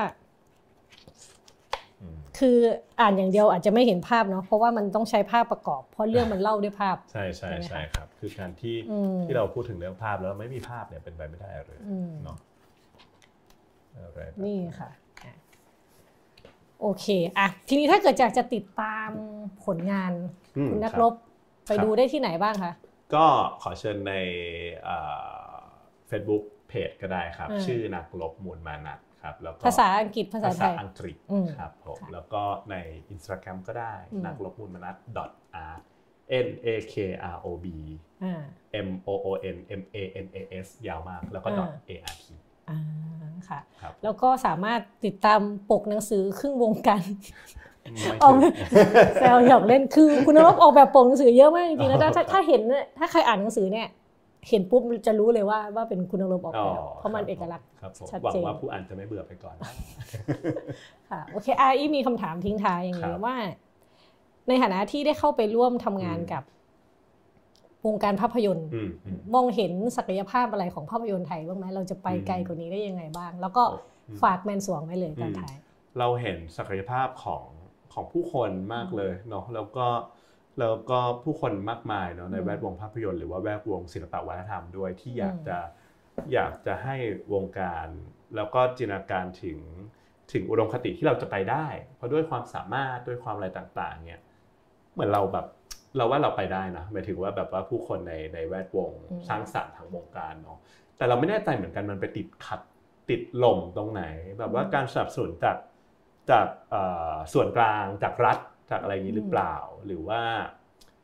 อืม ไม่แน่ใจหรือว่าระบบการศึกษาอะไรต่าง ๆทำให้ทำให้พวกเราไม่ได้หมายถึงว่าในส่วนรวมอะไม่ได้แบบ appreciate สิ่งนี้มากพออะไรเงี้ยเรารู้สึกว่ามันอาจจะต้องเป็นเป็นวิธีการเหมือนโดยภาพรวมเยอะๆเนาะอยากให้แบบว่ามีการส่งเสริมสิ่งเหล่านี้ทั้งในเชิงภาครัฐแล้วก็ส่งเสริมในแง่ของการศึกษาด้วยว่าเออแบบสิ่งนี้แหละ แบบ คือแบบว่าพูดคำนี้อาจจะคลีเช่มากๆอะไรเงี้ยแต่ว่าแบบเออแบบสิ่งนี้หรือเปล่าที่มันจะเป็นแบบซอฟต์พาวเวอร์ของของเราได้เนาะหมายถึงว่ามันเป็นเรารู้สึกว่าเราเป็นชาติที่มีต้นทุนทางวัฒนธรรมที่มันแน่นมาก ๆในทุกๆมิติเลยอะเหมือนแบบแต่ทำไมเรายังไปถึงในระดับที่มันไกลกว่านี้ไม่ได้อะไรเงี้ยเราติดอะไรอยู่เนาะช่วยกันช่วยกันแก้ ช่วยกันผลักดัน ช่วยกันทำให้มันเกิดขึ้นนะครับ แล้วก็ข อฝากครับแบบว่าภาพยนตร์เรื่องแมนสวงไว้ด้วยเนาะซึ่งเราก็จะดูภาพยนตร์เรื่องนี้ได้ในรูปแบบที่หลากหลายมีความได้ในความหลากหลาย มีความงามมีความคิดมีทุกอย่างอะความงามกับความคิดอะไรเงี้ยต่างๆ เราแค่ว่าแบบแค่นี้มันก็มันก็สมบูรณ์แล้วในแง่ของความเป็นศิลปะ แล้วในที่ดีมันไม่ได้เป็นศิลปะที่มันห่างไกลเลย มันเป็นศิลปะที่ทุกคนจะเอนจอยได้ ไม่ว่าจะเป็นแบบทุกเพศทุกวัยเนาะมีแบบว่าผู้คนมากมายที่พาครอบครัวพาคุณพ่อคุณแม่คุณย่าคุณยายไปดู แล้วเขาก็แฮปปี้กับสิ่งเหล่านี้ เรารู้สึกว่าเออเรามีความสุขมากที่ได้ที่ได้ทำสิ่งเหล่านี้ขึ้นมาครับค่ะก็อย่างที่เราคุยกันมาตั้งแต่ต้นนะว่า ดูภาพยนตร์เนี่ยมันดูได้หลายระดับหลายชั้น จะดูเอาความสนุกเพลิดเพลิน ก็ได้ จะดูเอาการเมืองที่อยู่เบื้องหลังก็ได้ใช่ไหมคะจะดูเอาสิ่งละอันพันละน้อยทางประวัติศาสตร์ก็ได้ใช่ไหมคะแล้วก็อย่างที่เรารู้ว่ามันไม่ได้สิ่งที่เกิดขึ้นมันไม่ได้เกิดขึ้นเดี่ยวๆโดยไม่มีบริบทรอบข้างใช่ไหมคะในหนังเรื่องหนึ่งมันก็ต้องมีบริบทประวัติศาสตร์ที่รอบล้อมสิ่งนั้นมันมีสื่ออีกหลายอย่างให้เราไปตามเก็บได้นะ จริงจริงๆยิบยิบดูเรื่องแมนสวงเนี่ยก็รู้สึกแบบอยากกลับไปอ่านประวัติศาสตร์ กรุงเทพยุคและต้นนันโกสินทร์อะไรเงี้ยว่าเออชาวจีนเขามาอยู่สำเพ็งเนี่ยเขามาเริ่มต้นมาเนี่ยเขาไปหาใครก่อนเขาอะไรยังไงอะไรแบบนี้คือมันมันเยอะมากใช่ไหมคะก็วันนี้ต้องขอบคุณคุณนักรบมากที่ที่มาร่วมพูดคุยสนุกมากนะคะ แล้วก็ถ้าสำหรับท่านผู้ชมนะคะ คนไหนที่ยังไม่ได้ดู รอบก็ยังยังมีอยู่นะมีครับมีครับก็ไปดูได้นะคะสำหรับใครที่ไปดูมาแล้วแล้วรู้สึกว่าเออ ยังมีอะไรที่ยังมองไม่เห็น ฟังคุณนักลบพูดแล้วเอ้ยมันมีแบบนี้ด้วยเหรอ ก็สามารถไปดูไปดูซ้ำได้อีกนะคะ วันนี้ก็ขอบคุณคุณนักลบมากๆขอบคุณคุณดีมากๆขอบคุณค่ะสวัสดีค่ะค่ะ แล้วก็สำหรับท่านผู้ชมนะคะ ที่ติดตามรายการวันโอวันวันออนวันเนาะเรามีทุกสัปดาห์นะคะ แล้วก็สามารถติดตามเนื้อหา จากเว็บไซต์ดิวันโอวันดอทเนะคะในประเด็นอื่น ๆ รวมถึงประเด็นเรื่องประวัติศาสตร์เราก็มีนะคะ สามารถเข้ามาดูได้ที่เว็บไซต์ดิวันโอวันดอทเนะคะ วันนี้อีปานิชโพสีวังชัยลาไปก่อนค่ะ สวัสดีค่ะ